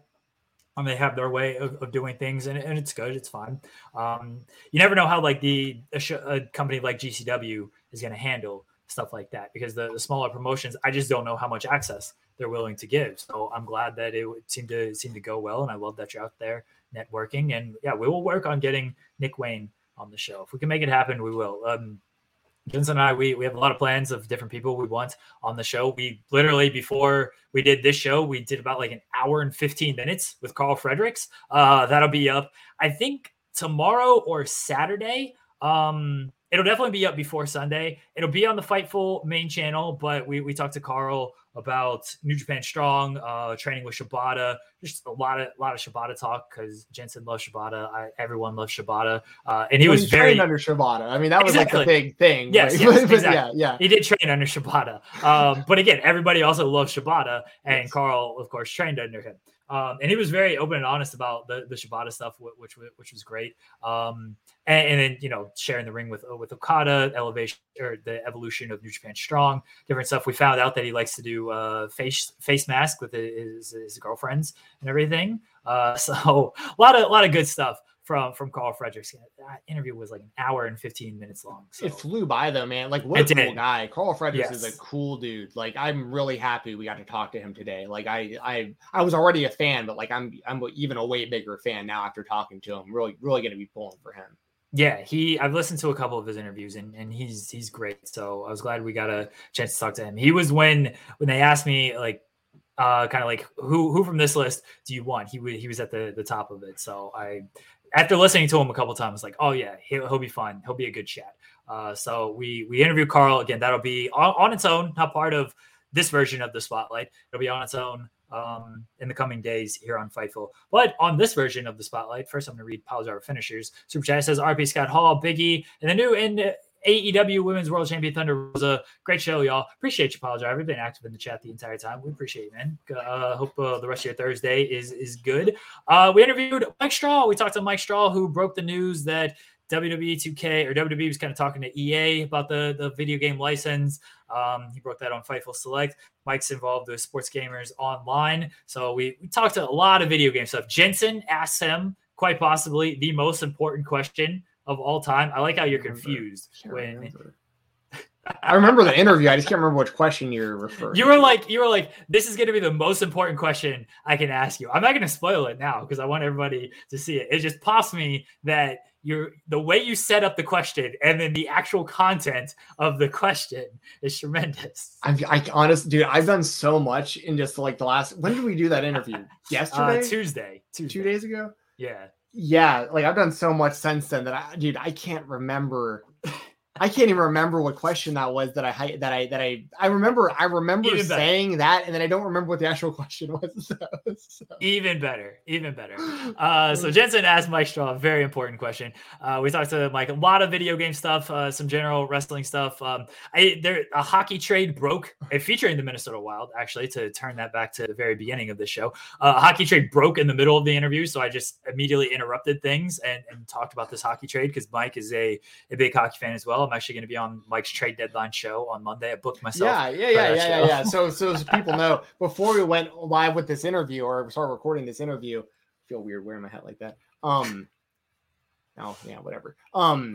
Yeah, Jeremy literally, like, I'm going to throw you under the bus. Before we started the interview, Jeremy was like, hey, man, like, any way I could get on the show with you? Here's what happened is, like, I wanted to do a trade deadline, like, watch-along show on Overbooked, mainly as an excuse to not work for the day. So I wanted to be on Overbooked to just do, like, a live stream of NHL trade deadline stuff. So I was like, Mike, what are you doing on Monday? Do you want to be on like this trade deadline show? Because I know Mike's a big hockey fan. And he's like, oh, I think I'm doing my own thing for Press NHL. I'm doing a 3-hour trade deadline show.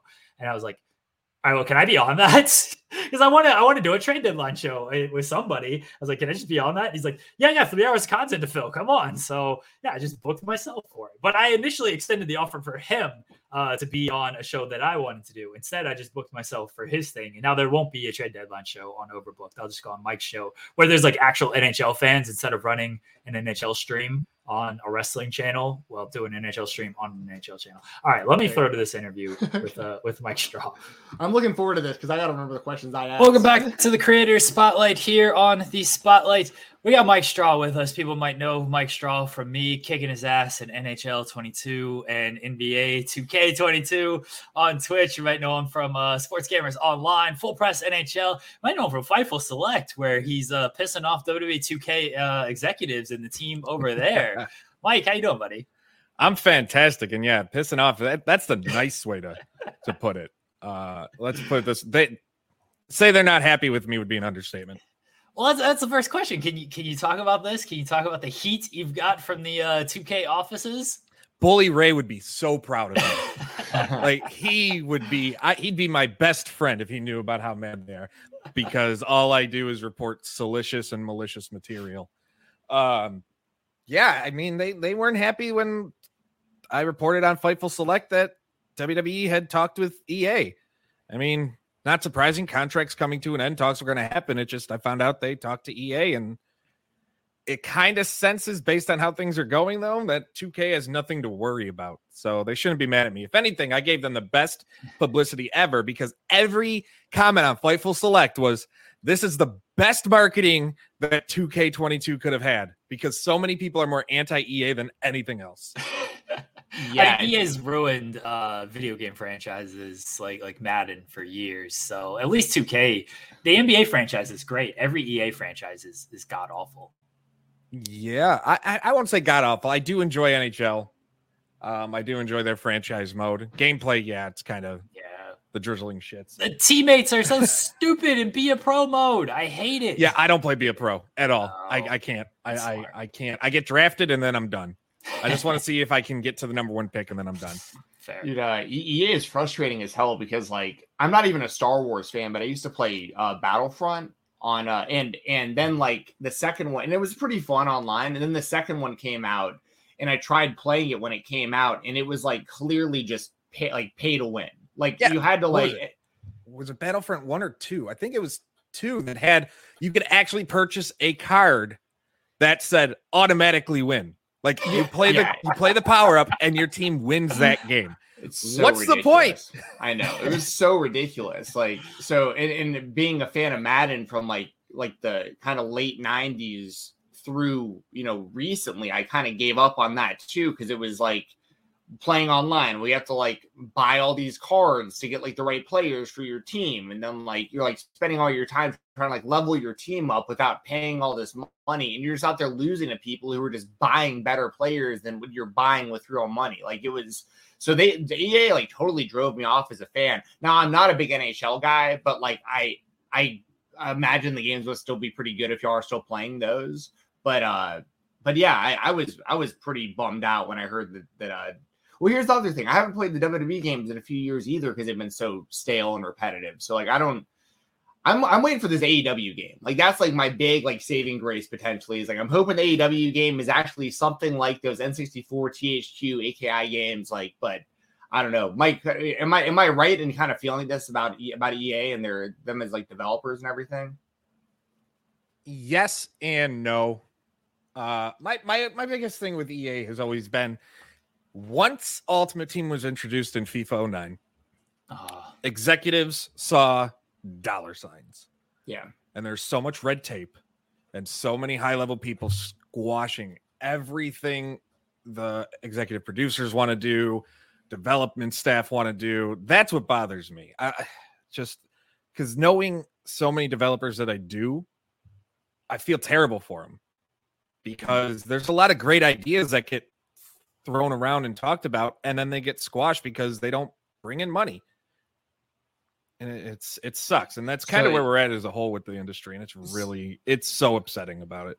Because that's a good point, because I know a lot of times when it comes to video games and people being upset, like they will go to the devs and stuff as like the complaints, but I guess what you're saying, it does make a lot of sense. Essentially, even if the developers have good intentions, they want to make the game great, if EA is kind of on their neck going, no, we're just going to keep doing this and this and this because it's making money, there's just nothing they can do about it. That's a really good point you brought up. I think that's very fair. Yeah, and I feel bad because, I mean, again, with sports games, they're on yearly cycles. And by yearly cycles, they have about 9 months to really build a game and get it ready and then tweak it. So it's so sad. There's a lot of things with the gaming industry I don't like that would take like 2 hours I could talk about. I could do a book on what's wrong with the gaming industry today. The microtransaction stuff, you mentioned Ultimate Team, and I groaned because that has come to Madden, that is with the NHL. Every mode. Yeah. 2K even has WWE, it now. With my, yeah, WWE started it this year with my faction. With my faction, it's the only mode with microtransactions, but I can guarantee, and this is no me talking to anybody there about it, but everything points to this is a test on where it works, and I don't like where it's going. I was wondering how WWE would find a way to incorporate that, because it's with every sports game now, this type of mode. And I have not touched the my faction mode. I'm not going to touch it because I don't touch any of that stuff in any of the sports games. I just have no time for it. Let me draft my team. Let me play franchise mode. I'm good. Even at SGO, when people go to our reviews on our games, we get a lot every now and then of like, well, what about Ultimate Team? What's new in Ultimate Team? If you go to Sports Gamers Online, you will never see an Ultimate Team mentioned in any of our reviews. I refuse to touch it, and I tell my writers don't touch it. I wish there was a way that they could do like the Fortnite model of like, but it's different with wrestling, I guess, because like you have so many individual wrestlers with different attributes and different moves, and some wrestlers are just better than other wrestlers. But like, I like how Fortnite did it, where the game was free and you can buy all this cosmetic stuff like skins and stuff, but like it didn't affect your skill in the game. I'm okay with those types of microtransactions like Rocket League. Right. Expensive as all hell, but it's cosmetic. It doesn't do anything.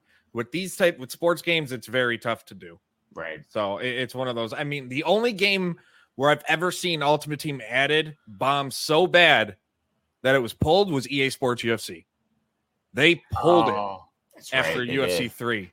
Yep. And it made me so happy. I was so proud. I didn't play it that year, but I saw it and I was just like, this is why I don't think it's going to work with WWE too well. It's like, I just don't think it makes sense on how you're going to do this. And then I played a little bit of UFC 4. I didn't even notice it was missing because I just don't pay attention to those modes at all. I was like, it's the closest you'll get is what like a supercard does. That's the closest you can get. And it's kind of, but it's kind of weird. It'll be interesting to see like, if it ever gets further than the my faction, and we'll see what it'll be interesting come the summer and the fall when we can actually get an idea of what modes are the most played within the game, because that information takes a little while to build. Yeah, dude, bringing up the UFC game, that's a really really good point too. That's another game that once EA took over, I became less of a fan of. I really liked when Ukes and THQ made the UFC Undisputed games. They were just like a lot more fun to play, and now it feels like when they're putting out these UFC games, like they try to make them like as ultra realistic as possible, but like I didn't get a whole lot of replay value out of the most recent one. Like I'm a massive UFC fan. It's like I want to play the UFC game. I want to play the WWE game. It just feels like every year. I want to play Madden. It just feels like every year it's just so repetitive. I just feel like I'm kind of wasting my money when I keep buying them. Yeah, I feel you. I mean, that's the same. And that's the thing. Like UFC, they do it the right way. They come out every other year, year, 2.5 years. And with THQ, I don't know who I was talking to about it about a week and a half ago, because we were talking about WWE, and it was a case of you didn't know what you had until it was gone. Because once THQ went under and it lost the UFC license, it lost the WWE license, people just got stuck with what they got. And you don't see much innovation anymore. And this is kind of where we're at. And especially as larger publishers keep buying all these smaller developers, it's rare we're going to get any competitors from outside. That's why you brought the AEW game. And I'm so interested to see what they do, but I'm also very nervous about it was a lot of hype like, right now, because all of us have such an attachment to like those games, like from the N64 era, especially once you could play as wrestlers in 3D and like all these extra moves and finishing moves and all the cool stuff you could do with it. Like, have you played any of like the Action Arcade Wrestling or Wrestling Empire or like any of those kind of games? Action Arcade Wrestling, I'm actually working on an updated review of it for the Switch once that came out. It is one of my most fun games to play with friends, because I have where it on else the Switch, by the way. Yeah, so, same here. Yeah, where else can you wrestle Space Ghost versus a #2 pencil? Yes. It is, and it'd be hilarious. Or you can create every character from Mortal Kombat and just go to town. And it's a great fantasy custom creation type of game. Wrestling Empire makes me really happy to see where it's come, because there was M. Dickey in 2006, Wrestling Encore. I fell when I was like in high school. I'm in love. I had no friends in high school. I was a wrestling dork. No one talked to me back then. I played that a lot, and I would mod it because there was a mod called the Wrestling Channel for it. And you had all these real world mods, and it was fantastic. People would create the Impact Zone. I punched my mic. People would create the Impact Zone, and it was just so much fun to do. And seeing Wrestling Empire and seeing what they're doing, and it that's my nostalgia. And then I still play Fire Pro constantly. Yeah. Fire Pro is my when I want to sit down and just relax with a wrestling game, which is really weird to say. I relax with Fire Pro. Fire Pro is still my go-to. I've got Empire and Action Arcade for the Switch, and I feel like Action Arcade is kind of like a spiritual successor to Fire Pro with all the custom. You can literally download like 1,000 wrestlers a day, and they'll have their move sets. They'll look just like them. Like, so that's been kind of the closest thing I feel like I can get for the Switch to Fire Pro would be Action Arcade. But yeah. I like Empire a lot as well. It's just it's different, and it's just fun. You're not going in there for great graphics or incredible gameplay. You're going to see what ridiculous things can happen. Like the fact that it actually happened last night. So I had to create a character in my career, and I died. After 2 matches, I was like, all right, I'm going to start a new career. And I'm talking with a few friends because we're checking out the new update with the roaming mode where you can go around to like a bar or cemetery and all this stuff that they just added. And I'm sitting there, I do my 2 matches. I'm working for Anthony Chinoki. And right after my 2nd match, I died at the age of 24 by natural causes. Okay. You live in a hard life at age 24, Straw. Out in Japan. Yeah, they took COVID way too seriously. Yeah. But yeah. I love how like silly, over the top, just goofiness Empire is. Because I mean, you mentioned Chinoki. Like, they don't use the real names, but you know who is who. Yeah. And calling him Chinoki. Yeah. They made his chin even more prominent. It's like a tissue box. Yeah, just the stupid stuff you can do in that game. There's just so much like comedy entertainment value in something like that. I can't say I really like dove into Action Arcade, but now you guys are making me be like, oh, okay. And you said they're like for Switch as well, so that's gonna make me and want to check it out. The best part about it is, so on PC their creator suite is free, so you can create your wrestlers on PC, arenas, whatever, and then download them wherever you play the game. Okay. And there's thousands. Now, granted, with Action Arcade, like there's no single player modes. It's literally just go in a bunch of exhibition matches, but they're so damn fun. Like when you talk about games for like doing on like stream, that's a type of game like on Fightful Gaming that I think people would have a blast watching. Yeah, that's something we need to do more of. I'm going to yell at Joel Pearl. I brought this game up before, just for what it's worth. I believe you. There's always so many things going on here at the Spotlight offices that... There's a lot of good wrestling games out there. If we want to talk wrestling games, right now it's a very fun time to be a wrestling fan. From not even being a fan and watching everything that happens, but being a wrestling fan gamer. There are so many independent games in development that are out that need attention, whether it be on mobile or on PC or console or whatever it may be. Like, it's such a good time that, for as bad as people complain about what's going on with WWE and everything, like if you look elsewhere and you really care about and you're a wrestling fan, like you'll find something that you fall in love with. This is the most important question I could probably ask you all day. I'm like, would you be able to help me figure out how to like download, because I've tried a couple times and I just don't know how to like extract the stuff properly, I guess. But I really want to play WCW Field Event. Oh, that yeah. But it's I need fantastic. Help. But I need help downloading it. I'm gonna need someone to walk me through how to download. I wound up like downloading the emulator that basically just got me No Mercy 64, but I couldn't figure out how to like mod that into. You don't even need the emulator for it. The Field of Bang allows you to just run it without doing anything. You just got to be able to. I'll help. Okay, thank you. I've been wanting to play for like 2 years or whatever. But Jens is like, this is the most important question I'm gonna ask you. How can I play this certain game? Okay, And that's the thing.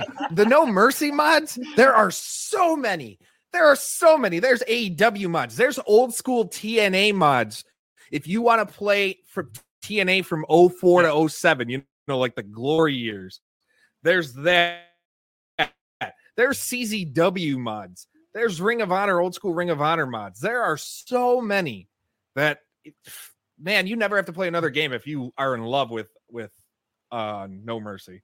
I've seen a lot of like streamers and stuff just like download those mods and just play them, like you said, on No Mercy. And it seems like there's like that's the way to go nowadays. Just do that. Who cares about this new WWE 2K game where you got Iron Man cage matches or Hell in a Cell matches and everything that never ends? Even what? Here Comes the Pain. There's the Here Comes the Pain 2.0 mod. Yeah, ooh, I didn't even know about that, but that was a great game. It's incredible. I did a story on it a year and a half ago on Sports Gamers Online about what I did. I talked to the guy who's behind the development of it, and the recreating that him and the couple people who are working on it, like Seth Rollins and Kevin Owens in the game and Nakamura, like it looks like just they were built for that game. It's fantastic what they're able to do with that, and it's constantly being updated. Granted, it's by a one and two or two people. Mostly, so it takes a while, but it's another fantastic mod. Mike, I want to ask you, because I actually do want to ask about your career. How'd you get started with Sports Gamers Online? So SGO came out by chance, because I was covering the Sabres. I was a beat writer for the Sabres from 2011 until about mid-2016. I just got tired of covering the NHL, to be honest, at the time, because they got boring. Everybody gave you the same canned responses. You never got anything entertaining. Hockey players are very boring by nature. Yeah, they're not allowed to show the boys aren't allowed to show emotion. Yeah. It's obnoxious. We need more players like PK Subban. True, personality wise. But I wanted to switch, and I'd done gaming writing and technology writing for Fansided, which is actually where I met Sean. And SGO popped up on a journalism job board, so I reached out, and within a month after starting there, I went from, all right, you're going to be just a reporter or a writer, and then I was like, hey, do you want to edit because you have that experience? Yeah. And then a few months later, I was made managing editor, and it was just like, now I run everything. So it kind of snowballed, but I mean, I've been there almost 6 years now, and it's just been it's been so much fun. I've ruffled a lot of feathers, but I've made a lot of friends, and I get to play. I get to write about video games for not a full living, but half a living. I mean, that's the dream, right? That's what I always tell people. It's like, yeah, I just get to write about wrestling, and there's days that suck, and you piss people off. But at the end of the day, like, you're just writing about wrestling, talking about wrestling, chatting with your friends for the majority of the day. Exactly. I get to look at my mom and go, see, when you told me all those video games won't pay off, guess who literally gets paid to play them? This guy. And write about him. Granted, the biggest downfall, I always say, like, I tell a lot of people this. They've asked, like, how do you get to cover video games, or what do you do? You don't get to enjoy them as much as you do as a fan, because I'm literally, and it really sucked when I covered the whole gaming industry. I bounced from game, and I still do it, though, game to game to game. You write game, impressions, a couple preview articles, a review, move on to the next game. Game, impressions, preview article, review, and you just go. I don't really get to sit and enjoy some of the great games I play. Like Formula One is my favorite, one of my favorite series, but I don't get to enjoy it for more than like 2 months out of the year. This is why I actually hate all of wrestling, because I'm so in the bubble that I can't stand any of it. It's like, yeah, I just listened to this person interview today. I can't stand any of these people. I hate WWE, hate AEW, but love this business. That's what I tell everybody. That's kind of where I got with NHL, actually.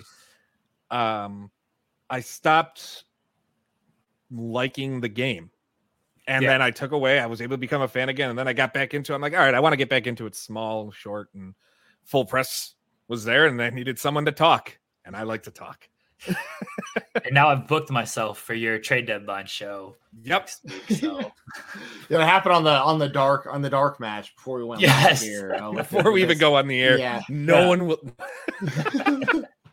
I tuned into like immediately. Like, I'm pretty sure I just booked myself for this. Like, bless Mike, he's just gonna have me on to whatever. Yeah. Get that Colorado Avalanche fan perspective. I mean, that's the only perspective I really have. I don't keep up with the league, like outside of my team. Like I check in on stuff, but obviously my team is the one that I know best. I'm going to ask Steven Jensen's question because I know he wants to ask it, but I'm going to go ahead and do it. Why do you hate Raw so much? It is so boring. It is the Friends combined. This is going to piss people off. It is the Friends combined with Seinfeld of television. Wait a second. None of it makes sense, and every character sucks. So you hate Friends and Seinfeld? This is the bigger news here than 100%. I think they're two of the most overrated pieces of garbage television programs ever invented. Now, do you like It's Always Sunny in Philadelphia? I have never watched a single episode of it. It's my favorite show ever. Everyone compares it to Seinfeld, but like I don't think Seinfeld's that funny. But like I think it's Always Sunny. But it's like you know what, I understand why they draw comparisons between the shows. But yeah, I'm rare into television shows like that. I stick with stupid animation and comedies I've never watched a single episode of Always Sunny. Now Always Sunny is it's a straight comedy. But they're the worst human beings alive. Like I'm also the type of person. The more people say I need to check out a show, the more I refuse to out of spite. I don't care if I like the show. I will refuse to watch it out of spite. Well, you should not watch Always Sunny then, Mike. You should never watch that. I need like 100 more people to tell me not to watch it to catch up to the amount of people. Everyone tag Mike on social media. It's right there in the corner above him. Be like, don't watch Always Sunny. And then out of spite, he will actually watch the show and fall in love with it. Yeah, that's probably what'll happen.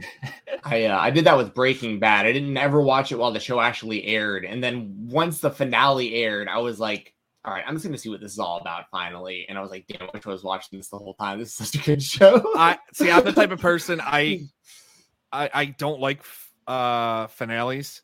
I've never watched a series finale of any show I've ever liked. I refuse closure. Wow. Is there any deeper issues that you'd like to go into? Oh, there's a lot. You got time? You got a notebook, a couch for me to lay on? I refuse to watch series finale. Like I've never seen the end of that 70s show, and that was one of my favorite shows ever when I was younger. But I refuse, though I also refuse to acknowledge that season 8 existed. Fair. True. Yeah, I haven't seen that 70s show in forever. But I don't even remember what the finale is. Yeah. But you're probably not missing much by I've never watched the finale of Fresh Prince of Bel-Air. I've never watched the finale of Boy Meets World. I've never watched, like, growing up, like, never watched any of them because I don't like them. Well, you can watch the Boy Meets World finale now because now they have Girl Meets World. So it goes right into that. And that's the thing. I loved Girl Meets World. Admittedly, my wife and I used to watch. That was appointment viewing when it was on the air. Because, we're an old married couple. It was a good show. Disney. Honestly, it was. I binged it like one summer. Man. It was a good show. The nostalgia. Like, I say it everywhere. Jensen a hell of a drug. Like, what is wrong with you guys watching? Well, no, I'm not. That's why I like wrestling so much, though. There's no finale. Like, it's just... I'll find the wrestlers I like. Like, there's finales to careers, but... Sometimes. The sport itself doesn't end, and I think that's why I always loved it. But yeah, Raw, it's just, to go back to that, like, it's just so boring. If there's people I'm interested in, I'll catch it up on YouTube, or I'll listen. And if it's something really interesting, usually, shameless plug for you guy, I'll listen to the post Raw or post SmackDown podcasts and listen and then see if there's something worth going back. So we DVR everything. But right now, only AEW is my appointment. Like, I watch it live every week type of thing. And that's because the wrestling is fantastic.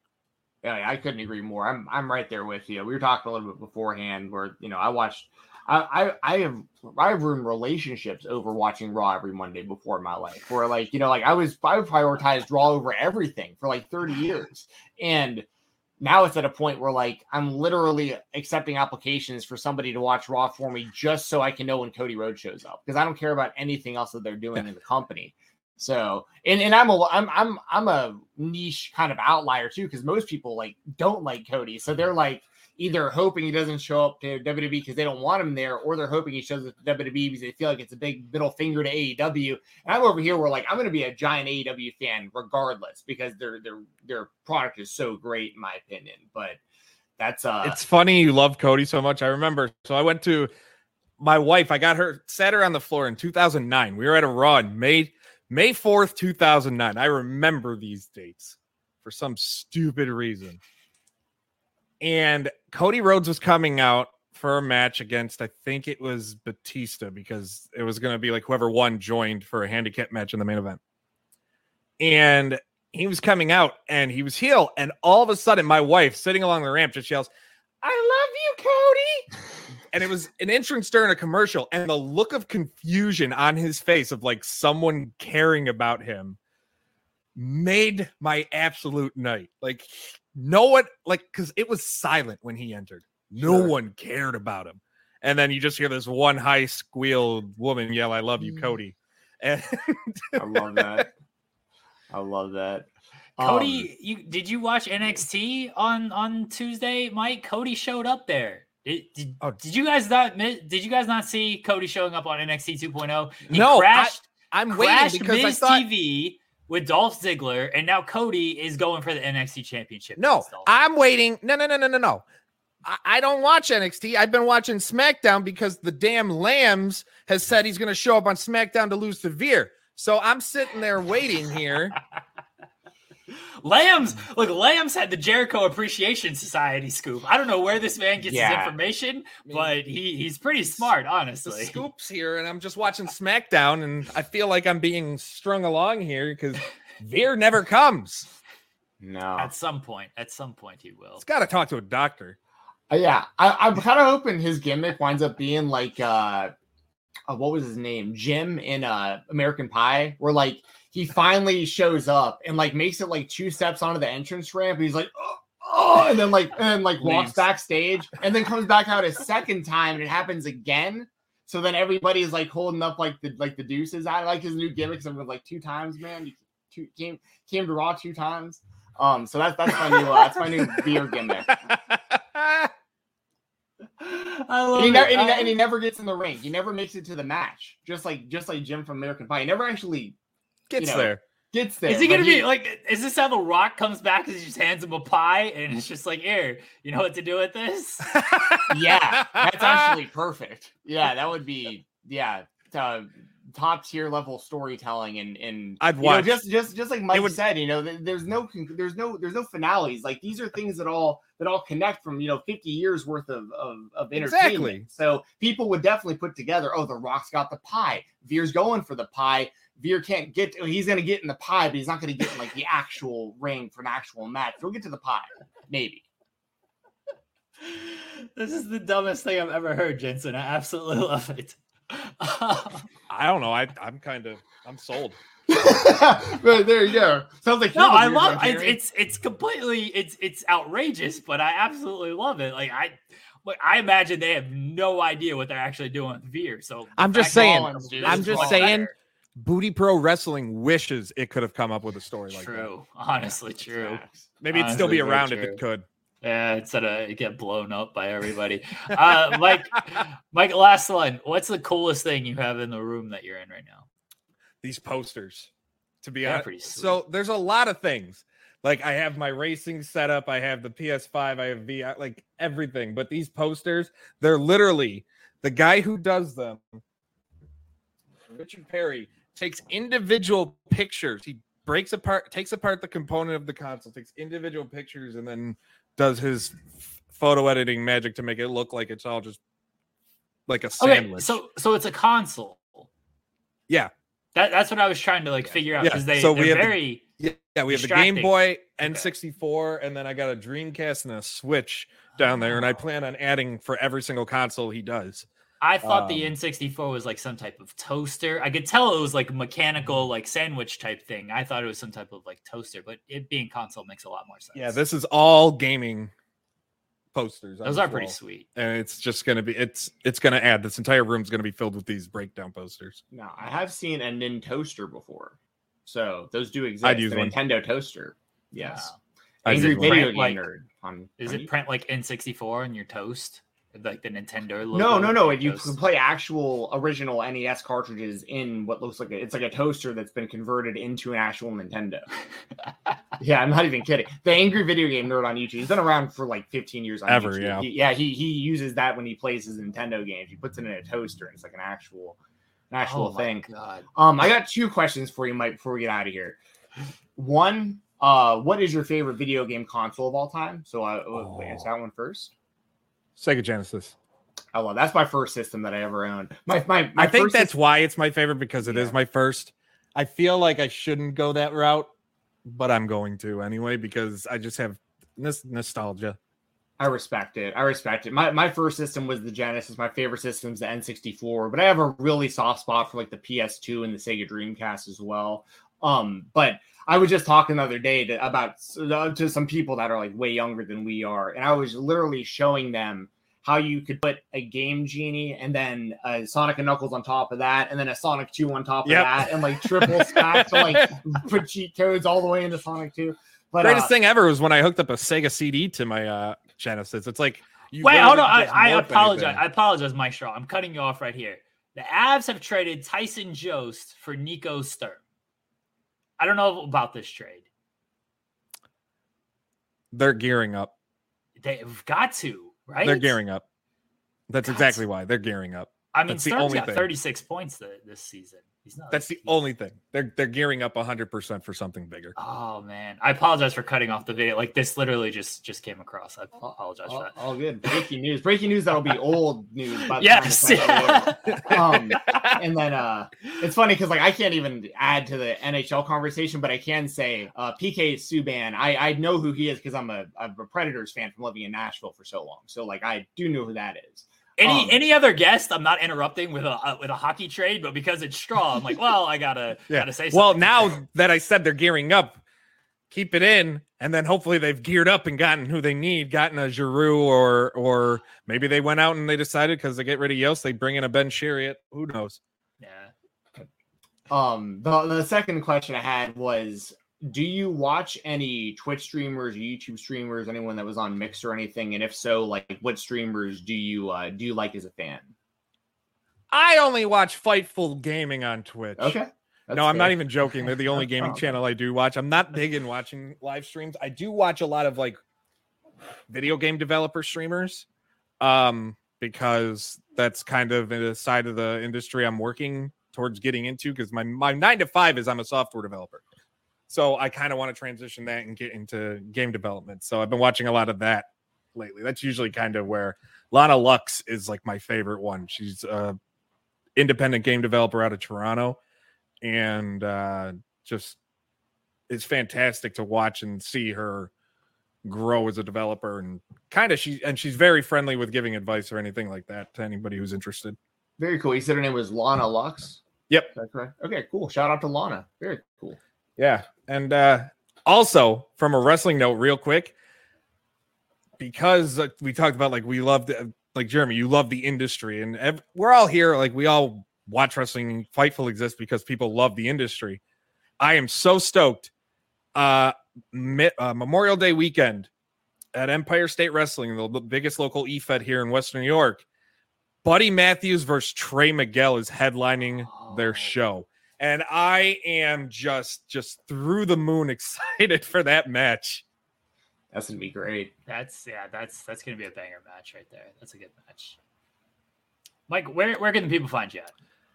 Twitter at Mike Straw Media. I'm not on really any other social media just because I'm too lazy to keep up with everything else. And if you want to read my written work, sportsgamersonline.com. There you go, Mike. We appreciate you joining us. At some point, we're gonna play NHL or NBA or WWE on Twitch, and I'm gonna like win your career or your job or one of those posters behind you or something. Something. I got to give you like some scoops from Sean. I'm not giving up anything of value. I'll feed you any scoops from Sean that you want. So. Give me all the scoops. Yeah, you can have all the scoops. Mike, we appreciate it, guys. We'll be right back here in just a second on the Spotlight.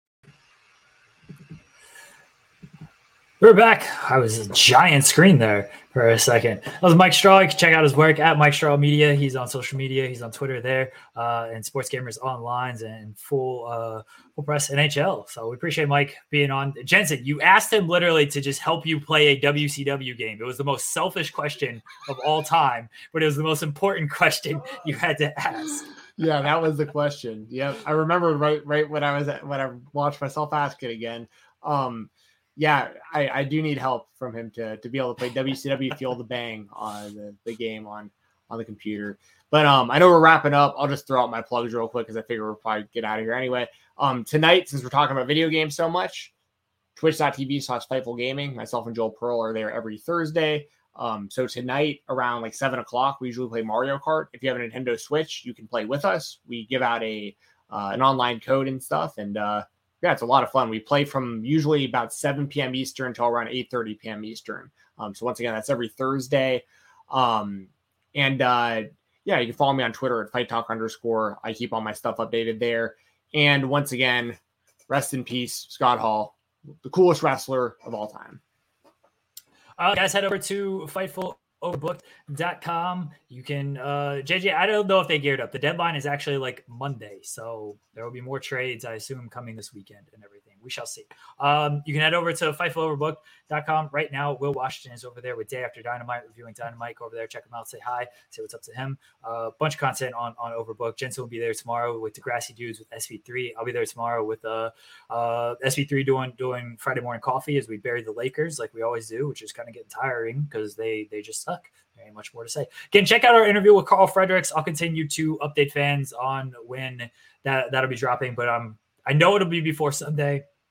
I have some articles coming from it as well. So check that out. And we appreciate the support, everybody. We'll be back next week talking all the wrestling. We appreciate you guys. Talk to y'all next week. Subscribe to Fightful Select. At Parker, our purpose is simple. We want to make the world a better place by working more efficiently, by using more sustainable practices, by developing better technologies. We keep moving forward. With each new idea, innovation, and partnership, we're one step closer to fulfilling our purpose every single day. To find out more, visit parker.com/purpose. Parker, engineering your success.